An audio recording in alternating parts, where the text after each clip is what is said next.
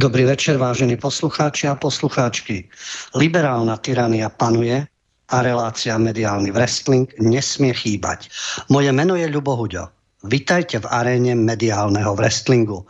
V jednom rohu hlavný prúd mainstream alias systémová propaganda a v druhom rohu alternatíva, čiže iný výklad udalostí.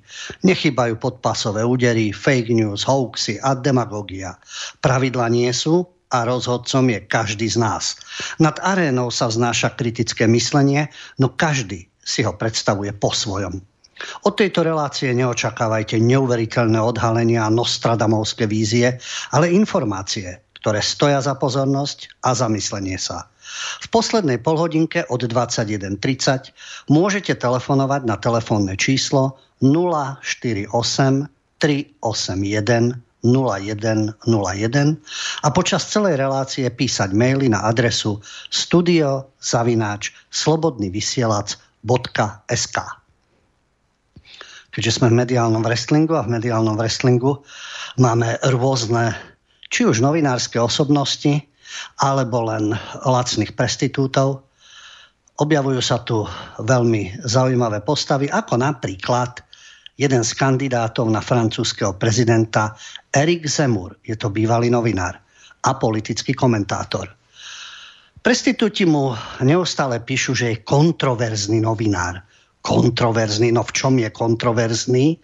No, neumiela oficiálnu propagandu hovorí niečo úplne iné, to, čo sa nepáči súčasným mocenským kruhom. To je jedno, či vo Francúzsku, u nás, alebo na celoevropskej úrovni, pretože tento systém sa pretlača cez centrálu na celoevropskú úroveň. Takže súčasní elitári, svojrázny teda, dá sa povedať, že e, samozvaní elitári, ktorí teda je ich pozícia výsledkom volieb žiaľ, no a voličov takí, akí sú voliči. Voliči sú takisto rôzni. No a tí, ktorí sú pri moci a tí, ktorí píšu v ich prospech, nemajú radi nejaké iné názory v rámci toho wrestlingu, čo je pochopiteľné, že panujú rôzne názory na spoločenské dianie. Ale tí, ktorí nemajú tie správne názory, údajne to bolo tak v totalite, že boli likvidovaní, odstavení, nemali možnosť sa vyjadrovať. Táto liberálna tyrania je taktickejšia. Takisto je to tyrania, ale trošku zachováva tú formu akej, akejsi v úvodzovkách plurality názorov v rámci toho mediálneho wrestlingu. A ešte sú hrdí na to. Pozrite sa, veď môžete sa vyjadriť, veď vy ešte môžete aj vysielať, ako napríklad slobodný vysielač, ktorý vlastne nedávno mal výročie. Myslím, že to bolo 14. januára, keď začal v roku 2013 vysielať. A oni to považujú, že to je ten dôkaz slobody. No ale veď sami sa definujú tento systém a jeho protagonisti a propagátori, že to je liberálna demokracia. A to predtým predsa bola totalita, iné totality. A tam nebol ten priestor, takže oháňajú sa niečím, že vôbec nejaký slobodný vysielač vysiela, vôbec, že niekto môže mať aj iný názor, ako prestitúti v daných redakciách, ktoré si dnes spomenieme. Čudujú sa svete už aj New York Times, ich veľká modla, čo dnes teda vypukol škandál, ale to bude nasledovať o chvíľu. No a e, práve preto je každý, kto má odlišný názor a má ho podložený aj faktami, je údajne kontroverzný, no a treba proti nemu poštvať súdy. Ale to zrejme nie je žiadna totalita, pochopiteľne. Erik Zemur, ako bývalý novinár a politický komentátor, dnes teda kandidát na francúzského prezidenta, kritizoval novinárov v rámci svojej kampane a povedal, citujem, ľudia majú právo byť na vás naštvaní. A dodal, že žurnalisti sú ovce.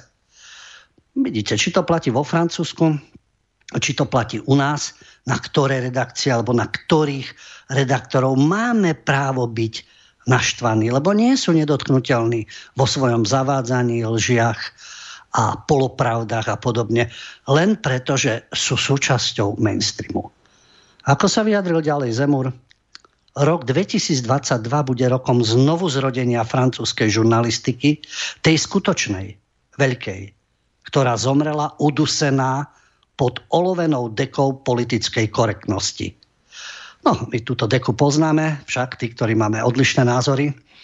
ako tí, ktorí teda, ako v každom systéme je tzv. mlčiaca väčšina, potom sú iniciatívni hlupáci, no a potom sú tí, ktorí bránia ten systém. Takže tá olovená deka politickej korektnosti pod to je nielen francúzska žurnalistika, ale Zemur to jasne definoval. Tí, ktorí nepotrebujú um, spúšťať kampania a dehonestovať každého s odlišným názorom, nepoužívajú termín kontroverzný, ale používajú termín konzervatívny. No a takým je aj Erik Zemur, dnes už 63-ročný konzervatívny aj kandidát, aj novinár, ktorý je proti svadbám homosexuálov. Hrozné, hrozný zločin. Môžete len súhlasiť. A vyhlásil, že cieľom jeho prezidentskej kandidatúry je zachrániť Francúzsko pred dekadenciou. Že mainstream ospevuje v rámci toho mediálneho wrestlingu a zo svojich pozícií akúkoľvek perverzitu, dekadenciu, rozklad a úpadok a degeneráciu a vydáva to za progres, no to je ich vizitka. A niekto chce byť proti tejto dekadencii. Sú aj takí kandidáti, nie každý, e, a žiaľ, ako naše Slovensko malo na výber medzi Európskym komisárom a e, dá sa povedať, ďalšou Sorosovou neviestkou, Madame Čaputovou, ako predtým premiérkou Radičovou, no tak na výber medzi eurokomisárom, ktorý je lokajom Bruselu, a Sorosovou neviestkou alias Miss Mossad, ktorá je zase slúštičkou iných zahraničných síl až kam si k Washingtonu, nie je veľmi na výber. No ale tu je zase kandidát, ktorý chce zachrániť Francúzsko pred dekadenciou.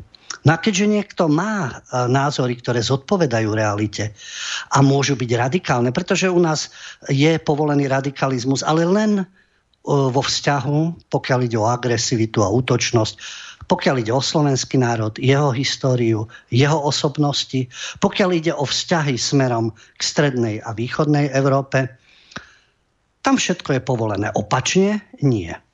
No ale Erik Zemur sa vyjadril veľmi razantne na, tzv., na adresu tzv. mladíkov ako mainstream, keď sú niekde nepokoja, podpaľovanie aut a útoky len tak, lebo niektorí z miestnych kriminálnikov e, nie práve francúzského pôvodu spustí nejakú, nejakú vlnu násilia, tak okamžite sú všetci v uliciach, mladíci, pochopiteľne mladíci, neznáme to identity, ktorí demolujú mesto vytvárajú chaos a ženú to priam do občianskej vojny. No a Zemur mal tú odvahu povedať túto vetu. Keď ešte v roku 2020 v jednej televíznej show komentoval konanie mladých migrantov. Nemajú dôvod tu byť. Sú to zlodeji, vrahovia, násilníci, nič iného nerobia. Mali by sme ich poslať späť. To boli výroky smerom k neplnoletým migrantom, mladíci samozrejme, bez doprovodu. Keď sa takto vyjadril, tak teraz mu to parížský súd zrátal a uložil dnes už prezidentskému kandidátovi, bývalému novinárovi a komentátorovi pokutu 10 tisíc eur, lebo podnecoval nenávisť. Keď konštatujete niečo, čo je faktom, neviem, či je to nenávisť, pokiaľ je to vymyslené, nedá sa to doložiť a neexistujú na to argumenty, prosím. Ale definoval to súd ako nenávisť. E, samozrejme, že Zemur bol odsudený v neprítomnosti a odvolá sa proti tomuto rozsudku. Takže v tom je Zemur kontroverzný a neviem ešte aké privlastky, ale jednoducho je to novinár, ktorý sa nebal povedať a nebojí sa povedať a platí to rovnako aj pre nás. A bodaj by mal pravdu teda nielen vo Francúzsku a že aj u nás nastanú tie časy, že sa znovu zrodí žurnalistika aj slovenská, tá skutočná, ktorá teraz chraptí udusená pod tou olovenou dekou politickej korektnosti. A dúfajme, že namiesto tej neustalej záplavy e, reči o dezinformáciách, dezinformátoroch, konšpiračných weboch, stačí len zmeniť tie pomery a tú politickú korektnosť a aby bola na mieste tá skutočná žurnalistika, nie prisluhovanie systému. Máme tu jeden taký výkvet, dlhodobý, teraz už 29 rokov si pripomína denník ZME. Niektorí sú hrdí na to, že čítajú ZME. Niektorí to definujú ako smeti. A to založenie 15. januára v 93. No, je tam veľký rozdiel, ale ten dátum však v januári Slobodný vysielač v 2013. No ale sme v 93. v januári a sme má teda krásnu tradíciu v úvodzovkách. 29 rokov. Štvu proti samostatnosti, proti slovenskému národu, proti jeho minulosti, proti čomukoľvek, čo sa deje na Slovensku, je automaticky všetko negatívne. A v tomto duchu úspešne pokračujú celé tie roky. Vytvorili si pobočné komando, denník N, kde tí najväčší žurnalistickí extrémisti a prestitúti preliezli do denníka nenávisti a normalizácie súčasnej neoliberálnej normalizácie, pekne financovaný tučnou firmičkou, ako je ESET, napojená zase na americké kruhy, takže finančné toky sú značné, no a tak majú ešte svoju pobočku. No a sme, keď si pozrieme v rámci mediálneho wrestlingu, ako hovorím už 29 rokov, usilovné znevažovanie, štvanie, nepochybne niektoré informácie opodstatnené, ale celkový charakter tých novín. Od prvého šéf-redaktora sú to, či už v redakcii alebo vo vedení, ľudia, prestitúti, ktorí sa nedokážu vyrovnať nie s mečiarizmom, nie s divokou privatizáciou. To sú negatívne javy, ktoré sa vtedy diali a mafiánske veci a tieto záležitosti, tak ako pri zrode mnohých krajín, ktoré sa zo dňa na deň stali samostatnými a navyše sa uvoľnil systém, ktorý bol predtým. Ale ich vždy zožieralo, pokiaľ tých ľudí ste čítali. A dodnes Šúc a spol a tí, ktorí sa tam koncentrujú, všelijaké tie Hanzelové a podobne, dostaneme sa aj k šéf-redaktorke, bytostná nenávisť, vôbec, že Slovensko nejaké existuje, že existuje samostatný slovenský štát, že nejaký slovenský národ sa hlási k svojej identite, svoj bytnosti, aj k európskym civilizačným hodnotám, ale nie tým, ktoré nadiktujú komisári a ich kolaboranti v Európskom parlamente a ktoré aj spájajú európske národ, národy. A je to od Švedska po Slovensko, od Škótska až po Balkán. A tam je tá obrovská rozmanitosť. Ale vráťme sa teda k tomu denníku SME, Vždy je dôležité, odkiaľ tečú peniažky, kto vás vlastní, kto umožňuje činnosť vašej redakcie. No a potom si tam dosadí tých ľudí, ktorých potrebuje. No väčšinový podiel, 57,5% v Petit Prese, ktorý vydáva SME, aktuálne zo septembra 2021, vlastní pôvodný akcionár Prvá slovenská investičná skupina a 34% MDIF, Media Development Investment Fund z New Yorku, alebo z New Yorku, ako chcete pomenovať toto americké mesto, kde sú Sorosové paprčky, pochopiteľne. A zvyšných 8,5% sú rozdelené medzi generálnym riaditeľom denníka SME Alexejom Fulmekom, známa to postava, aby sme sa vedeli zorientovať v mediálnom wrestlingu, kto je v ktorom rohu. Člen predstavenstva Peter Mačinga, a bývalý vlastník spoločnosti AZSK, spravodajského portálu Aktuality.sk, bývalý, lebo dnes už to má Ringier Axel Springer, väčší hráč v rámci mediálneho wrestlingu a toho hlavného, uh, hlavnej propagandy v rámci systémového rohu. Marekom Václavíkom.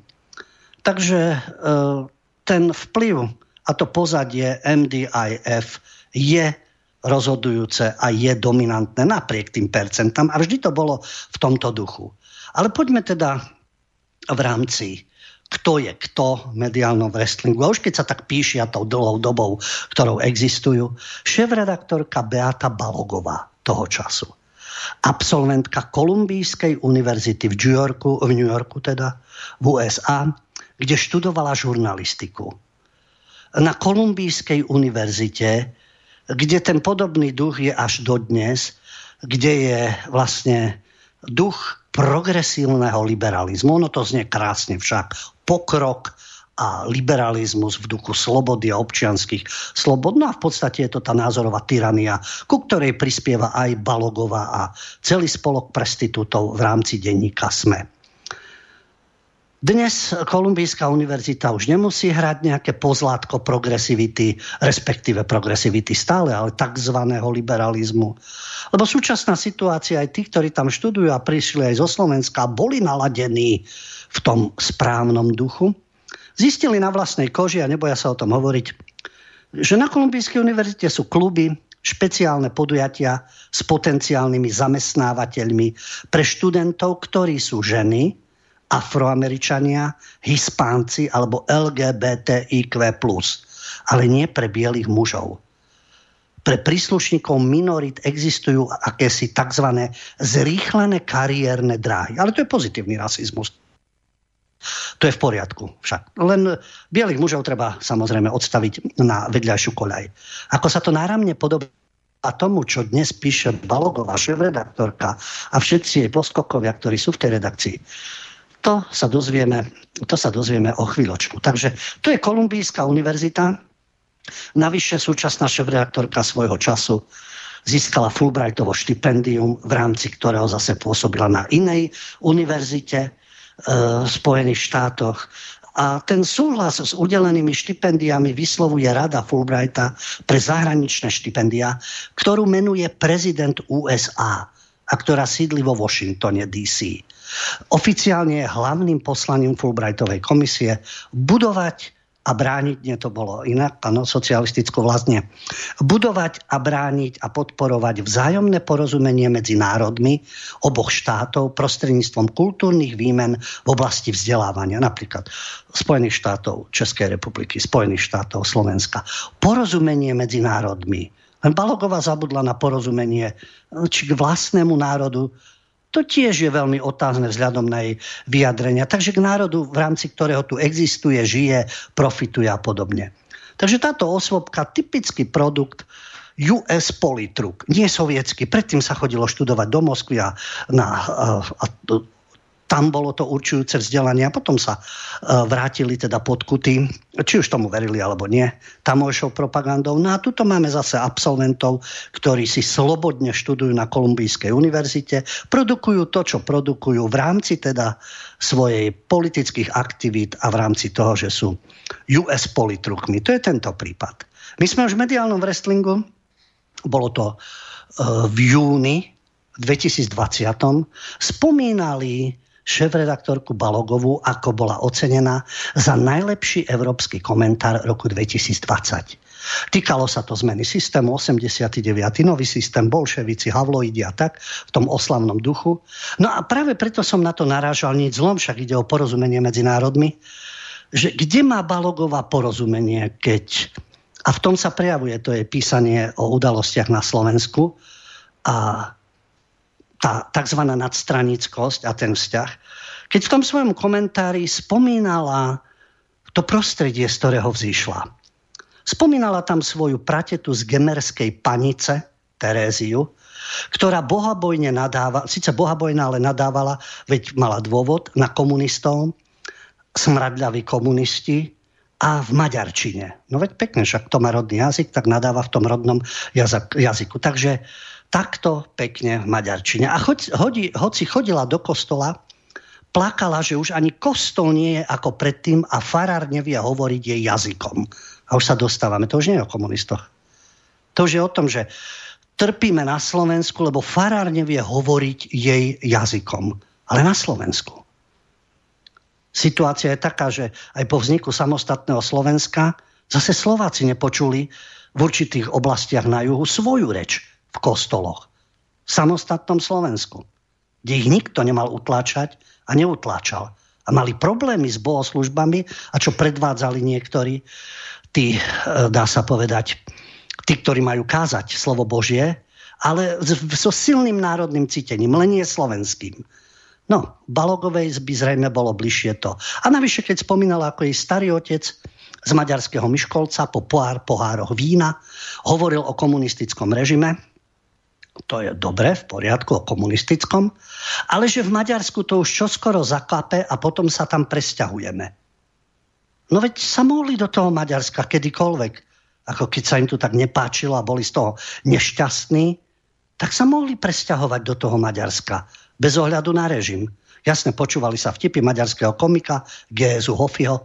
A potom táto, toto, toto dievča, ktoré v tomto prostredí vyrastalo, kde Slovenčina, hmm, ako si nie, do Maďarska, keby sa dalo odsťahovať, ale veď bola možnosť, v 89. prišla do Bratislavy.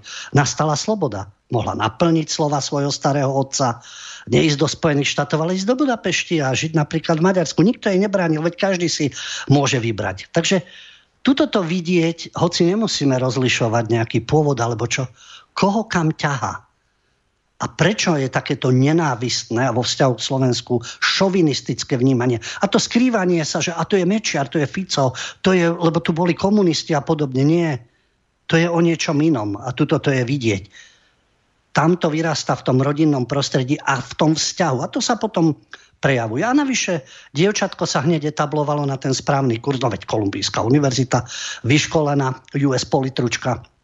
A už tam opisovala, ako tie výhrady, ktoré tu boli voči liberálom a agentom zahraničných síl, lebo nie sú, sú len ruskí. Iní agenti nie sú. Ani iné ambasády nie sú. V uvažovaní, v uvažovaní Balogovej. A títo liberáli, agenti zahraničných síl, sa im vyčítalo, že zle si interpretujú demokraciu a opäť už sa k tomu dostávame, lebo je tu ukrajované správ menšín. Beztrestne sa ukrajuje správ menšín Komu sa tu ukrajuje, akých menšín? Nevyzerá to tak trošku naopak, že menšiny začínajú diktovať akékoľvek? Či etnické, či rasové, či sexuálne. Jednoducho diktát menšín a ty väčšina mlč, lebo ty už nie si progresívna. Už máme termíny s liberálnou demokraciou, pochopiteľne. No a dozvieme sa, že tí nepriatelia národa, ktorí sú kritizovaní, to je výsledok stereotypov usilovne oživovaných konšpiračnými webmi. Máme tu všetko.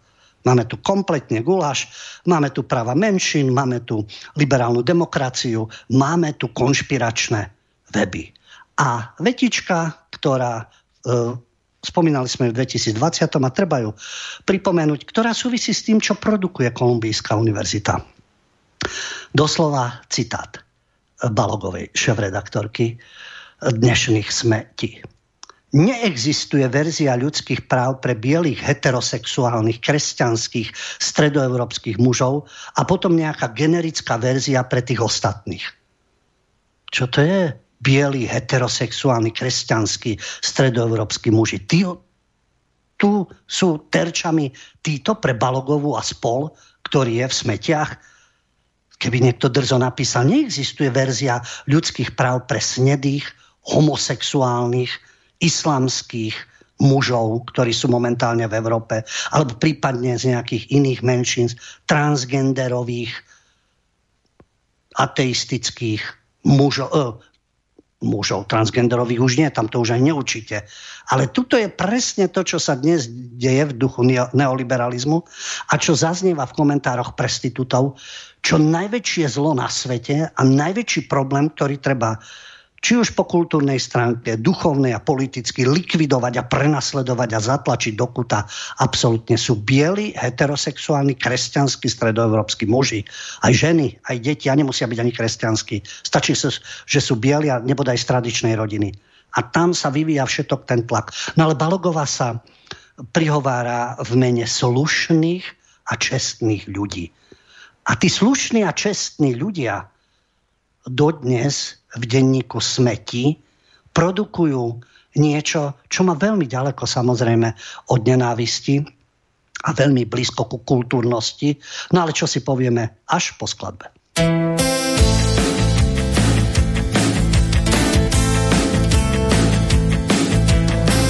Trochu steku, trochu viny, srdce mi je plný tráviny, je mi časovanou náloží Nejsem ten, s kým by se dalo žít. Jsem jak Pompeje před explozí. I když zdá se, že nic nehrozí. Kdo za tebe splatí tenhle dluh? Kdo to schytá, to ví jen Bůh. Rudomývám před očima, to ty si vina, holka, ty si vina. A můžeš za ty noci probdělí za všechny vztahy, co jsme neměli, že srdce mý je volně průchozí. to ty si vina jeho korozí. A kdo za tebe splatí tenhle dluh? Kdo to schytá, to ví jen Bůh. Mít tak sílu, pohnout času s soukolím, zpátky vzít tou, co s ní závolím. Náš tak zůstal a nedohranou partí. Ptám se dá, jestli dohlí další. Yeah.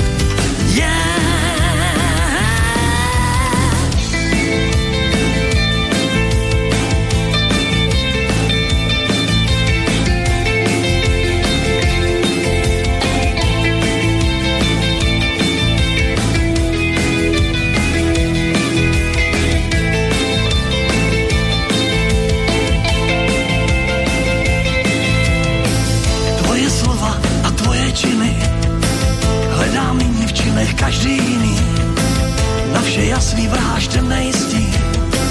Jsem zamotán do tvých pavučin, v téhle situaci výchozí, šance na zázraky nehrozí. A kdo za tebe splatí ten dluh, a kdo to schytá, to ví jen Bůh. Mít tak sílu, pohnout času soukolím, zpátky vzít tou, co s ní závolím. Náš tak zůstal a nedohranou partí. Ptám se dá, jestli dohlí další. Náš tak zůstal a nedohranou partí. Ptám se dá, jestli dohlí další.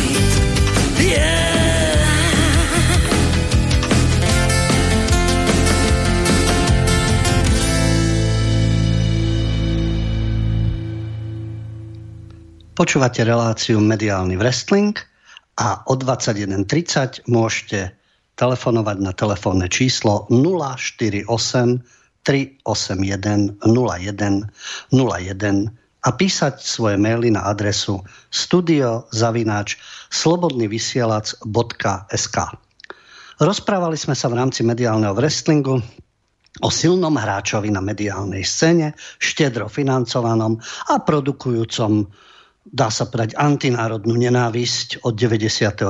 denníku SME, osoba šéf-redaktorky a čo, čo, v čom spočívajú tie postoje a to, čo píše. A najnovší prejav, teda kultúrnosti, nepochybne. Slovenská televízia, verejnoprávna, spustila seriál Priznanie. To nie je len o médiách, pretože to, čo čítate v médiách, to sa transformuje aj cez kultúru, dostáva sa to k divákom, okrem toho, čo dostajú, dostanú na dielku v rôznych diskusných reláciách, jednostranne orientovaných, No bodaj by nie, keď jednu moderuje Havran a druhú Cifrova, Sajfová a podobne a pozývajú si svojich kamarátov a e, šíria len tú jednu uh, svoju vyvolenú ideológiu. No ale treba niečo takéto, tieto témy, ktoré sú dennodenne v médiách, to treba dostať aj k divákom, ktorí by náhodou nesledovali spravodajstvo. Takže je tu seriál Priznanie, slovenský seriál, žiaľ slovenský, vysielaný verejnoprávnou televíziou, kde máte sírsku utečenkyňu Lejlu, ktorá uteká s dieťaťom pred vojnou, lebo len to, e, len to sú imigranti. Osamotené ženy s deťmi.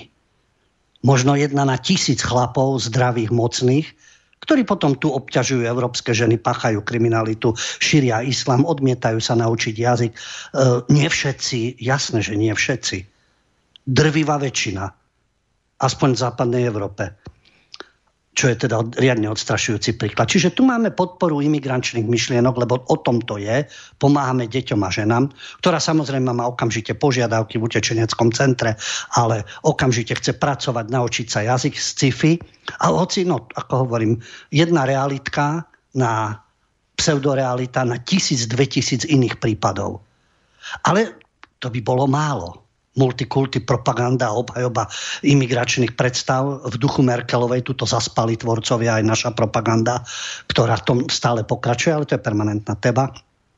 Čo vám tam ešte chýba z hľadiska mediálneho wrestlingu a čo nám neustále podsúvajú aj napríklad smeti a podobne. No LGBTI, no musí tu byť homosexuálny vzťah. Jasné, že pozitívne postavy sú dve lesbičky a tradičná rodina, ktorá je, tá je problematická, pochmúrna, temná, tmavá a tak ďalej.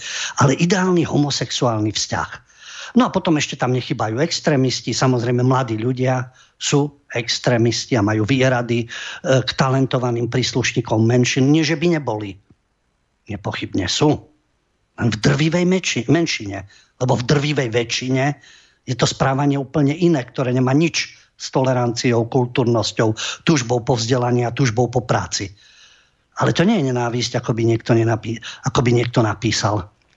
Neviem, v tejto rovine by sme mohli tvrdiť, že uh, ja neviem, vlci trpia nenávisťou k ovciam, alebo supy trpia nenávisťou k zdochlinám.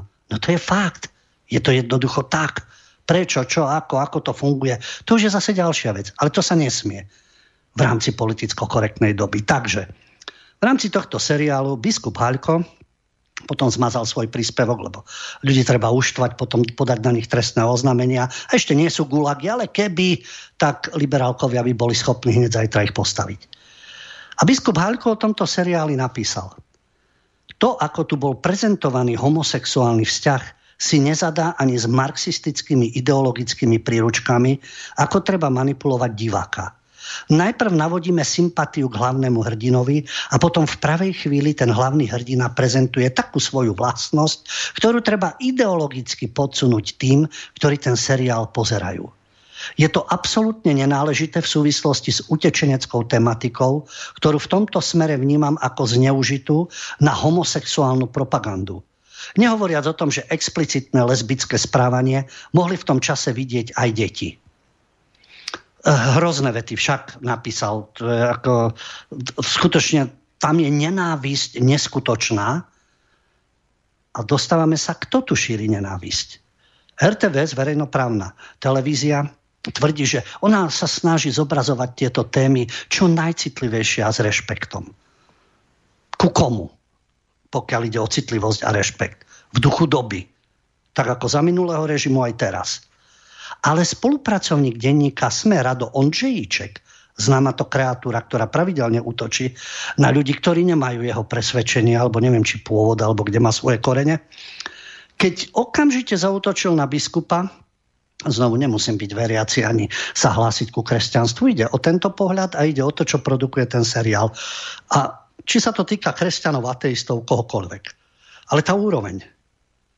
Rado Ondřejíček, hviezda, perverzného denníka Sme, ináč sa to nedá povedať, o ňom hovoril ako o nádherne zaostalom požieračovi našich daní a všetci, ktorí majú rovnaký názor na túto problematiku ako on, sú odporní, hnusní k, a už to nedopoviem, nech nie som ako z denníka Sme, viete si asi domyslieť, čo sú hnusní k a tak ďalej. A treba si z nich robiť, to už ocitujem, prdel a urážať ich, čo sa do nich zmestí. To je citátik. To je nádhera skutočne. Balogová možno doma jasa, plesa, skáče po plafón, ale to už je jej záležitosť. A tak opačne, keby sa niekto takto vyjadril takýmto spôsobom. Požierač našich daní. Tí, ktorí majú takýto názor, dosaňme si tam Nikolsonovu. Sú odporné a hnusné k, a malo by to inú kodcovku, a urážať ich, čo sa do nich zmestí. Predstavte si, že by toto niekto napísal nejaký iný Ondřejíček na adresu, dajme, toho, dajme tomu predstaviteľa zo synagógy, predstaviteľa nejakej menšiny, napríklad na Polakovcov, ako poslancov parlamentu a jeden euro, jeden domáci. Nikolsonov, keby niekto také niečo napísal, čo by asi sa stalo? Čo by nastalo? Tu sa to môže. A títo slušní sa nebrania, že nehnevajte sa, ale tak, takto viesť debatu a takto uražať ľudí. No tak RTVS sa predviedla, propaguje ideológiu, ktorá je potrebná. V rámci smeti možno pourážať kohokoľvek, kto nemá ten ich správny, degenerovaný názor, nie progresívny.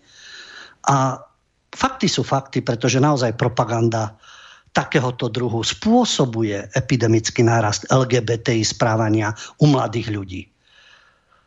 To je otázka mediálneho wrestlingu. Čo tvrdí hlavný mediálny prúd? Na čo zameriava svoju pozornosť a v čom oponuje alternatíva? Aká je realita, čo každý si môže posúdiť zo svojich praktických životných skúseností.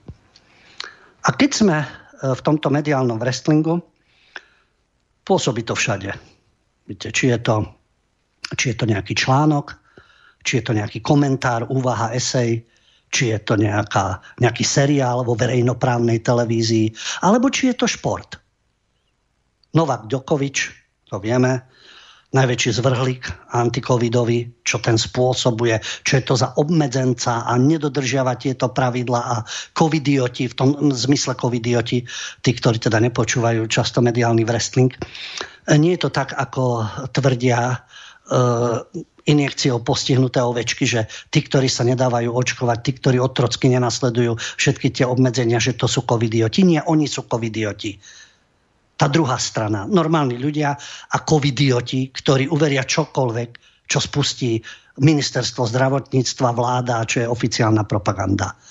No a vieme, že Novak Djokovič porušil uh, imigračné pravidla, ako to spustil mainstream, a princíp je, že nie je očkovaný a vyrába tieto problémy. Hoci na Australian Open, teda, teda tom tenisovom turnaji, sú aj neočkovaní, ale médiá to, sa tomu nevedujú.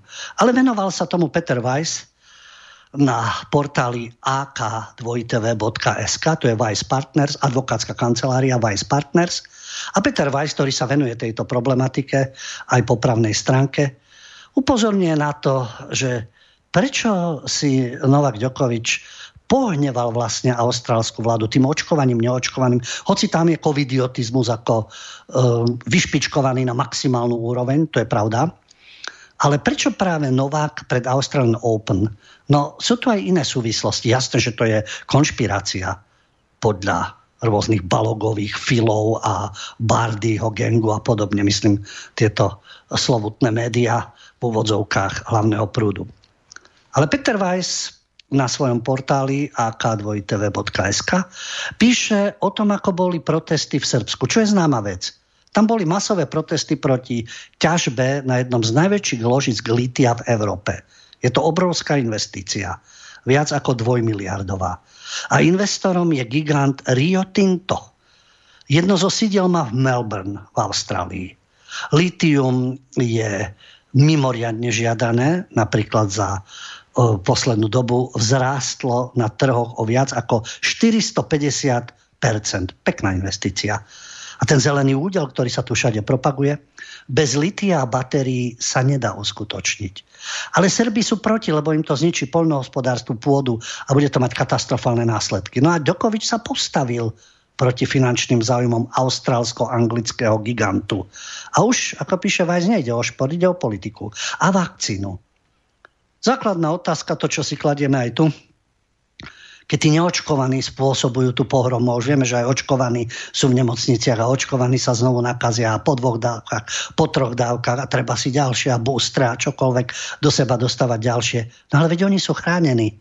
Takže neočkovaný Novak Ďokovič koho ohrozuje? Tých očkovaných, ktorí sú vlastne už chránení? Nie. No a preto, preto právnik Peter Weiss píše to, čo by malo byť v rámci toho mediálneho wrestlingu vlastne všetkým divákom. Záver si urobte sami. Média hlavného prúdu prezentujú, čo prezentovať chcú, prípadne musia. Konfrontujte zdroje a začnite myslieť. Čo sa dá robiť v rámci oficiálnej propagandy? Už došlo aj na New York Times. Dnes sme sa dozvedeli, že v tom New York Times tiež nejakí pometenci pracujú taká modla, čo príručka denníka N, napríklad pre školy, o konšpiráciách a fake news. A každý z týchto, ktorých tam prispieva, z denníka nenávistia normalizácie uvádza New York Times, to je zdroj. Tomu zdroju veríme. To je niečo spolahlivé. Nie tie konšpiračné weby. A zrazu New York Times a novinárka Helena Cooper, ova, kto ako chce, zrazu píše, pričom má blízko k informáciám z Pentagonu a napíše takú vec, že vraj sú to nezmysly. Minister obrany Nať odmietol úvahy denníka New York Times, a to už je vrchol denníka New York Times, že by na slovenskom území mohli v prípade napadnutia Ukrajiny byť školené a vyzbrojované oddiely ukrajinských povstalcov. Podľa Naďa sa tieto informácie nezakladajú na pravde. Kto by Naďovi neveril? Je to dôveryhodný politik, spolahlivý. Všetci ostatní sú hlupáci, obmedzenci, dezolati, mafiáni a tak ďalej. A ako uviedol, O žiadnej takejto možnosti, ktorú údajne spomína nespresnený zdroj z americkej administratívy, nebola so Slovenskom diskusia. A to ani na bilaterálnej, ani na multilaterálnej úrovni. Bude nať narcis alebo je retardovaný, Američania sa ho budú pýtať. Oni sa ho budú pýtať láskavo, o čom sa my tak budeme baviť oficiálne, o čom sa budeme neoficiálne, no veď hádam, na oficiálnej úrovni sa o tom nebudú baviť. Navyše nať ako minister obrany je panáči, ktorému keď zazvoní americký telefónik, americký mobilček alebo nejaký odkaz, no tak zrazí opätky a vykoná, čo treba. Žiaden problém. Prečo by sa o tom mali baviť? No a v rámci mediálnej scény vyšlo čosi takéto hrozné v prestížnom americkom denníku, ku ktorému sa klaňajú členovia redakcie denníka N ako k Meke.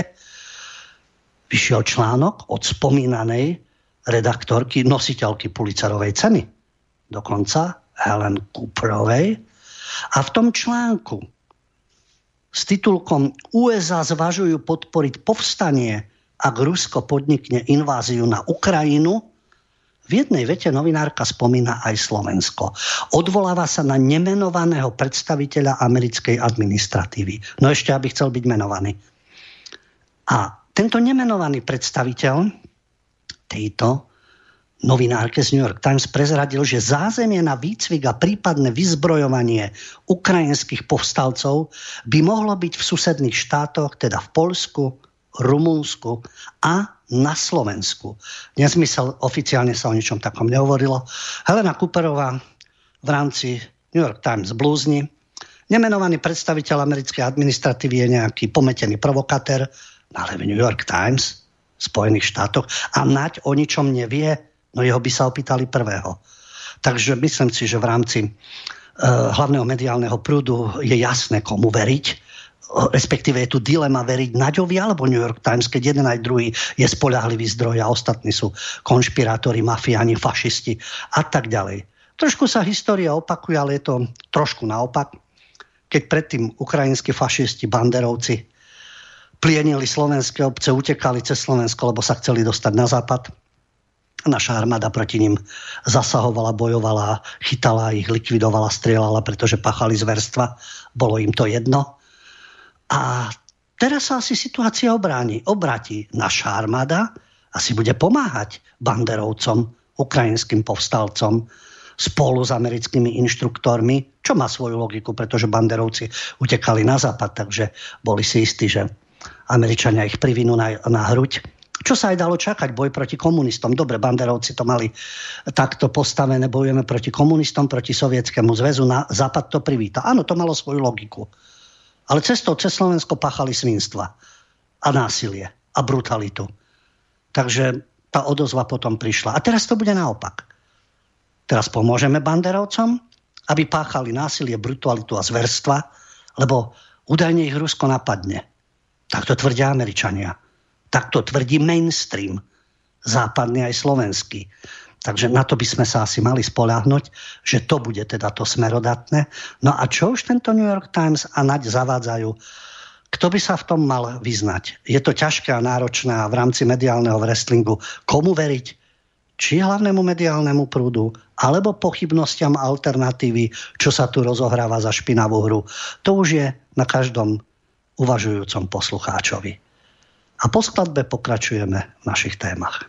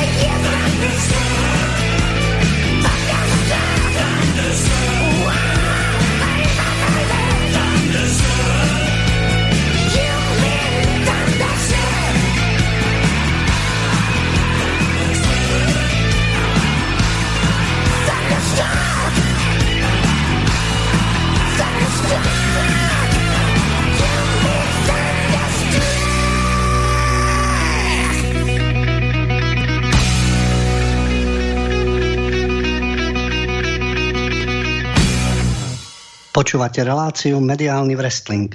Od 21.30 môžete telefonovať svoje postrehy, kritiku, názory na telefónne číslo 048 381 0101 a počas celej relácie písať svoje maily na adresu studio zavináč slobodnyvysielac.sk V rámci tohto mediálneho wrestlingu pozorujeme rôzne názory, ktoré prezentuje či hlavný prúd alebo alternatíva.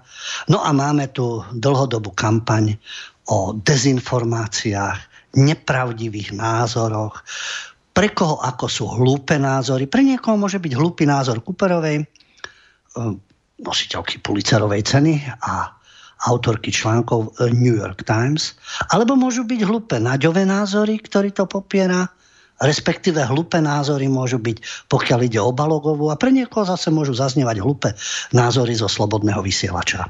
Ale koho budeme stíhať? Koho budeme trestať?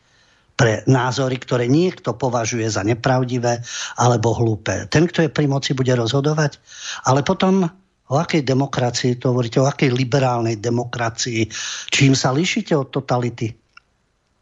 Potom akým uh, oxymoronom je liberálny fašizmus alebo liberálna tyrania. A dostávame sa dokonca e, k veľmi zaujímavému postrehu, a to špeciálneho prokurátora Daniela Lipšica. To by človek nepovedal. Po tom všetkom, čo už Lipšic predviedol, táto eminencia v pozadí so svojím stádom, ktoré cez Grendela malo vplyv na vysielanie RTVS a dodnes je tento svojrázny politik, ktorý veľmi lacno obišiel potom, ako zabil človeka na priechode prechodcov svojim autom a figuruje pri všetkom možnom aj nemožnom, čo sa deje v našom samostatnom štáte. Daniel Lipšic, ktorého vyvolenú rodinu zachránili tí zlí Slováci počas druhej svetovej vojny, ako zvykne hovoriť mediálny mainstreamový prestitút Havran, tí zlí hnusní Slováci, ktorí koho všetkého odstránili, tak túto rodinku zachránili. No a Dano Lipšic si žije tým svojim životom, takisto študoval v Spojených štátoch, takisto US Politruk, ale na rozdiel od Balogovej z času na čas príde aj s názorom, ktorý sa dá akceptovať. A Daniel Lipšic pre tlačovú agentúru Slovenskej republiky v reakcii na návrh nového trestného činu šírenia nepravdivej informácie, čo pripravila madam Kolíková z Ministerstva spravodlivosti v rámci novely trestného zákona, sa vyjadril. Nemyslím si, že by mal mať štát kompetenciu v trestnom zákone rozhodnúť, ktoré názory sú pravdivé, ktoré sú nepravdivé a ktoré z tých nepravdivých bude trestne stíhať. To je koniec slobody prejavu silná myšlienka. A dodal, že trestné právo by nemalo slúžiť na to, aby štát autoritatívne vyhlasoval, kde sa nachádza pravda. No, nachádza sa, to už vieme, Balogova vie, že v denníku smeti, Fila vie, že v denníku nenávisti, Bardy vie, že spravodajstve Aktualit SK. Hryb vie, že v týždni a tak ďalej a tak ďalej. O RTVS nehovoria, tam sa tiež zrejme nachádza pravda. A v ktorejkoľvek inej televízii, pretože tak ako to e, opakujem a budem to opakovať, je to na jedno kopito, čo vysielajú aj ich stanoviska, ich debaty. Tam sa nachádza pravda a Kolikova vie, kde sa pravda nachádza. Už to ministerstvo spravodlivosti, už ten názov, to je Orvelovčina do neba volajúca oni budú tvrdiť, že ha, to bol výsmech za Mečiara, to bol výsmech za Fica. No Kolikova je výsmech spravodlivosti. A oni chcú stíhať a trestať ľudí za nepravdivé názory. Kto to určí? Keď aj Dano Lipšic, keď môž tak familiárne môžeme povedať, špeciálny prokurátor, sám hovorí, že to je stíhať, trestať a ľudí za nepravdivé názory, je koniec slobody prejavu a poukazuje na to, že Ústava Slovenskej republiky nechráni len pekné myšlienky a dobré myšlienky, ale aj tie, ktoré sú nepravdivé a hlúpe. Opäť sme pri tom, ktoré tie myšlienky sú pekné a dobré. To bude rozhodovať nejaká redakcia, nejaký filantrop, nejaký sponzor, alebo bude o tom referendum, čo je pekná myšlienka, čo je dobrá myšlienka, ktorá je nepravdivá a hlúpa. Ústava už vôbec tým nemá nič spoločné, no ale Dano Lipšic vie, o čom hovorí, tak preto sa hneď postavil do takej obrannej pozície a hovorí, že uvedomuje si, že proti hoaxom, nepravdivým informáciám a fámam a konšpiráciám je potrebné bojovať. To zase Kolíková, hádam, bude mať pamätnú tabuľu alebo nejakú sochu v duchu spravodlivosti. Zrejme už tu na Slovensku nebude tá spravodlivosť tými e, zakrytými očami a s tou miskou váh, tam už bude asi Kolíková, ale s otvorenými, ako obyčajný človek. A ako sa vyjadril Daniel Lipšic v, tejto, v tomto zápase. Podľa mňa správny prostriedok nie je menej diskusie a jej zakazovanie, ale viac diskusie. Je treba, aby oprávnené inštitúcie alebo autority komunikovali a odhaľovali nepravdivé informácie, ktoré sú často s hoaxami spojené. Áno, dajte diskusiu. Nie to pseudotvrdenie. E, s konšpirátormi sa nedebatuje. S fašistami sa nedebatuje. Môžeme sa stotožniť s tým, áno, s liberálnymi fašistami sa nedebatuje. Môžeme, nech povedia argumenty. Nedebatuje sa s konšpirátormi hlavného mediálneho prúdu, ktorí nám už od 2014. splietajú a tvrdia, že Rusi tu zautočia a všetko to zaberú, lebo bol 68. Budeme si hovoriť, kde všade sa napchali Američania, nastrkali aj so svojimi základňami, aj so svojím bojom a kde všade vyvolali konflikty a kde všade bojovali a vypadli odtiaľ. Čo urobili s Vietnamom? Ako tam dopadli? Čo urobili s Koreou? Polovička im chýba. Čo urobili s Libiou? Čo robili so Sýriou? Čo robili s Irakom? Čo robili s Afganistanom? Na koho si trufli na Grenadu? A k lokajom typu doliesť a provokovať pri hraniciach? Takže môžeme si aj o tomto hovoriť, dobre, ale v tomto prípade stíhať niekoho pre názor, nediskutovať. Zakazuješ, diskutuj, máš argumenty, urob diskusiu, verejnoprávna televízia je stvorená, každá z nich má diskusnú reláciu. Ako tam diskutujú, kto tam diskutuje? Aha, niekto z opozície, niekto z koalície. Trošku to tam zarezonuje, ale aj k iným témam. Treba pozvať do diskusie ľudí, ktorí sa v tom orientujú, majú informácie, majú argumenty. A uvidíme, ako zaargumentuje druhá strana, čo predvedie Kolíkova, tzv. obyčajní ľudia, čo predvedú prestitúti z tých daných redakcií. No ale Kolíková príde s tým, vlastne už v decembri minulého roku, s návrhom novely trestného zákona. A týka, tam sú rôzne úpravy, ale šírenie dezinformácií. No v tomto štádiu je to tak, že vyhodnocuje pripomienky vznesené k tomuto návrhu, takže hrá sa o čas, ale tá myšlienka úžasná a to vôbec nepripomína totalitu. Nie, oni vraj, oni vraj bojujú proti ľudskej hlúposti, nevzdelanosti, no ale sami predvádzajú manipuláciu, klamstva, spracovávanie verejnosti, zastrašovanie. A ešte stále majú tú drzosť hovoriť, že oni sú predstaviteľmi liberálnej demokracie. Ako to vyzerá, e, pokiaľ ide o médiá, hovorili sme si o Zemúrovi, o Francúzsku, New York Times a naďové vysvetľovanie, naša scéna, ako funguje. No ale pozrime sa k našim susedom, máme ich najbližšie a máme rovnaké skúsenosti a podobnú aj mentalitu a to je Česká republika a Česká televízia. Koncom minulého roka škandál s tým, či bude Jitka Obzinová šéfovať spravodajstvu v Českom rozhlase. Bude, nebude, kto o tom bude rozhodovať a prečo? Čo je zle na Obzinovej, že nemôže, alebo uh, čo sa vlastne deje, prečo vznikol tento rozpor. Je to veľmi poučné, kto rozhoduje. Uh, u nás je to poučné z hľadiska toho, čo sa dialo v RTVS, ale najprv teda túto situáciu. Zamestnanci Českého rozhlasu boli proti tomu, aby Jitka Obzinová nastúpila na túto pozíciu. Zorganizovali otvorený dopis vedeniu, postavili sa za nich aj zamestnanci Českej televízie, moderátor Martin Žezníček, informoval Európsku vysielaciu úniu, obrovský škandál, lebo novinárka Jitka Obzinova by šefovala spravodajstvu Českého rozhlasu. V súkromnej a štátnej sfére venoval sa tomuto v rámci parlamentných listov e, českých CZ Karel Šebesta, autor parlamentných listov, a zamýšľal sa nad tým, čo samozrejme vyvoláva otázky, prečo nemohla na túto pozíciu nastúpiť Jitka Obzinova. Spreneverila niečo, vrahyňa, skorumpovaná, alebo čo? čo? Prečo niečo také sa stalo? A kto môže šéfovať v rámci Českého rozhlasu niečomu? No v súkromnej a štátnej sfére, pokiaľ nie ste spokojní s podmienkami vo firme, tak štrajkujete alebo pohrozíte odchodom. V tomto otvorenom liste, ktorý bol proti Obzinovej, títo zamestnanci aj Českého rozhlasu a podporovaní Českou televíziou, nepohrozili ani štrajkom, ani odchodom. Len oznámili riaditeľovi Českého rozhlasu, že majú právo menovať a odvolávať svojich spolupracovníkov, e, teda má teda riaditeľ právo menovať a odvolávať svojich spolupracovníkov, ale nemá právo ohrozovať nezávislosť spravodajstva verejnoprávneho média Českého rozhlasu. Už sme tu nezávislosť spravodajstva kto má na ňo monopol, na, ten, na tú nezávislosť. Takže riaditeľ nie. Ten si nemôže vybrať, s kým bude, uh, s kým bude spolupracovať. V čom spočíval zločin Jitky Obzinovej?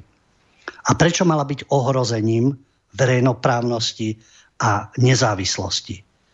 A kto vlastne rozhoduje o tom, čo je verejnoprávnosť a nezávislosť? Asi tí zamestnanci, ktorí sú v tých tzv. verejnoprávnych médiách. Zamestnanci verejnoprávnych médií teda si vyberajú svojich šéfov, kolegov za predpokladu, ako upozorňuje tento autor, keď vyhrabu špinu a vyvolajú dostatočne veľký pokrik okolo a škandál. Podporujú ich aj v medzinárodných organizáciách, ktoré kto vie, či vidia do tejto českej mediálnej scény, ale okamžite, ak sa niečo deje, už informujú celý svet o ohrození a majú v súkromných médiách svojich, zaujímavé verejnoprávne, majú svojich ľudí aj v súkromných médiách, tak je to aj u nás, veď si jednoznačne rozumejú. Aj mimo ten mediálny priestor. Takže nezávislosť a verejnoprávnosť je ohrozená a stačí rozvíriť nejakú propagandu, že také niečo sa deje. Jitka Obzinová im nevyhovovala, pretože neinformovala na svojich predchádzajúcich pozíciách o migračných vlnách tak, ako sa má. Tým pádom samozrejme ohrozuje verejnoprávnosť, lebo nie je ten správny názor a ohrozuje vlastne, neviem koho, názor tých, ktorí sú tam a ktorí spolupracujú e, cez celú mediálnu scénu a ešte aj so zahraničím. Ale verejnoprávne médium je platené koncesionármi bez toho, aby si koncesionári mohli vybrať, že budem platiť, nebudem platiť. Tieto peniaze vyberá verejno, pre verejnoprávne médiá štát, rovnako ako u nás. A štát by v mene ľudí, od ktorých vyberá peniaze nad týmito verejnoprávnymi médiami, mal vykonávať kontrolu cez tie rady, ktoré sú rada v prípade Českej republike, rada tele, pre televíziu, pre rozhlas a tak ďalej. Ale v praxi vlastne žiadna kontrola nie je možná, pretože tá rada sa zaoberá vysielaním verejnoprávnych médií, iba vysielaním verejnoprávnych médií a Rada Českej televízie môže zase len odvolať generálneho riaditeľa, ktorý by potom uskutočnil iné personálne zmeny. Ale parlament, ktorý by zvolil pre súčasný manažment vo verejnoprávnom médii nejakú nepriateľskú radu, tak by bol bombardovaný mediálnou kanonádou a použitím všetkých prostriedkov vrátane vyvolávania demonstrácií, obviňovania z diktatúry, pričom oni sami diktujú jeden jediný názor, žaloby Európskej únii, rôzne spriaznené organizácie a podobne. A Karel Šebesta dospel k zaujímavému záveru. Kto môže ustať takýto tlak? Alebo kto môže rozhodnúť o niečom, čo sa nepáči tým komandám, ktoré sú vo verejnoprávnych televíziách. Či si zapnete Českú televíziu alebo našu a vidíte týchto rôznych e, moderátorov a redaktorov, čo hlásajú a v tom istom duchu.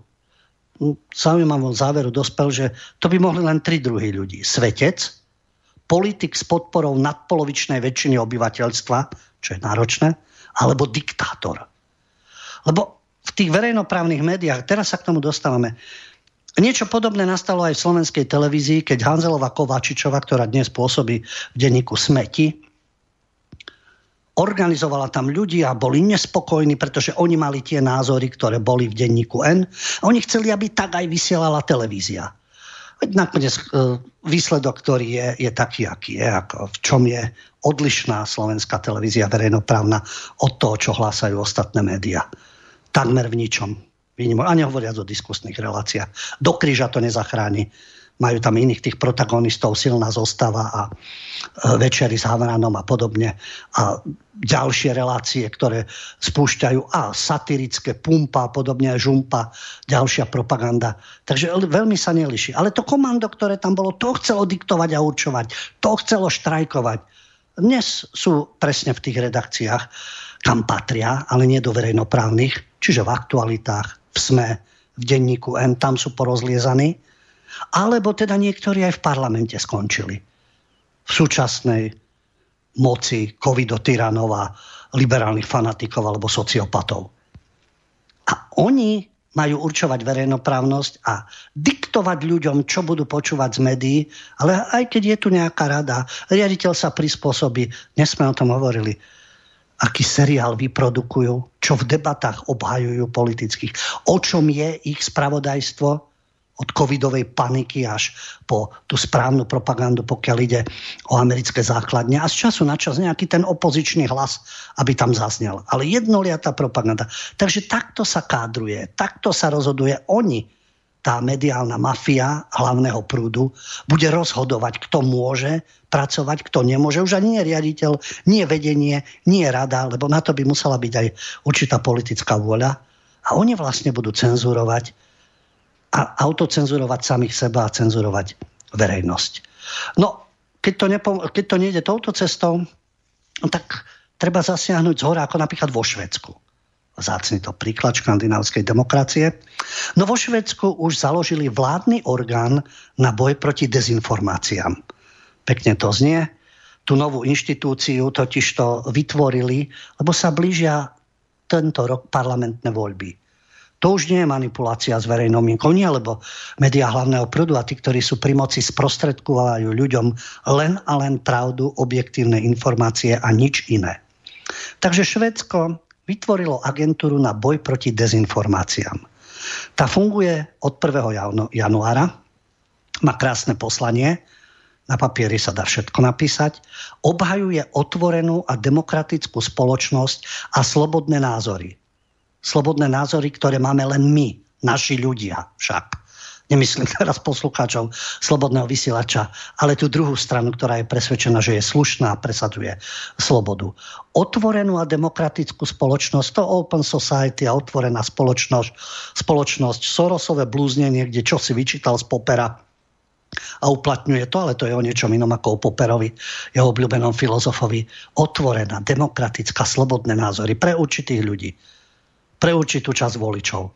A pre ostatných dáme zákony o dezinformáciách. Dáme obušky, trestné stíhania, zatváranie, pokutovanie, vyrážanie sa a tak ďalej. A samozrejme, že táto vládna agentúra, alebo tento vládny úrad, ktorý má zachraňovať Švedov, sa nebude týkať len dezinformácií, na domácej scéne, ale má reagovať aj na nevhodné vplyvy a zavádzajúce informácie týkajúce sa záujmov Švédska. Parlamentné voľby budú 11. septembra, dovtedy sa dá veľa toho spracovať, tú verejnosť, ktorá dostane objektívne informácie však.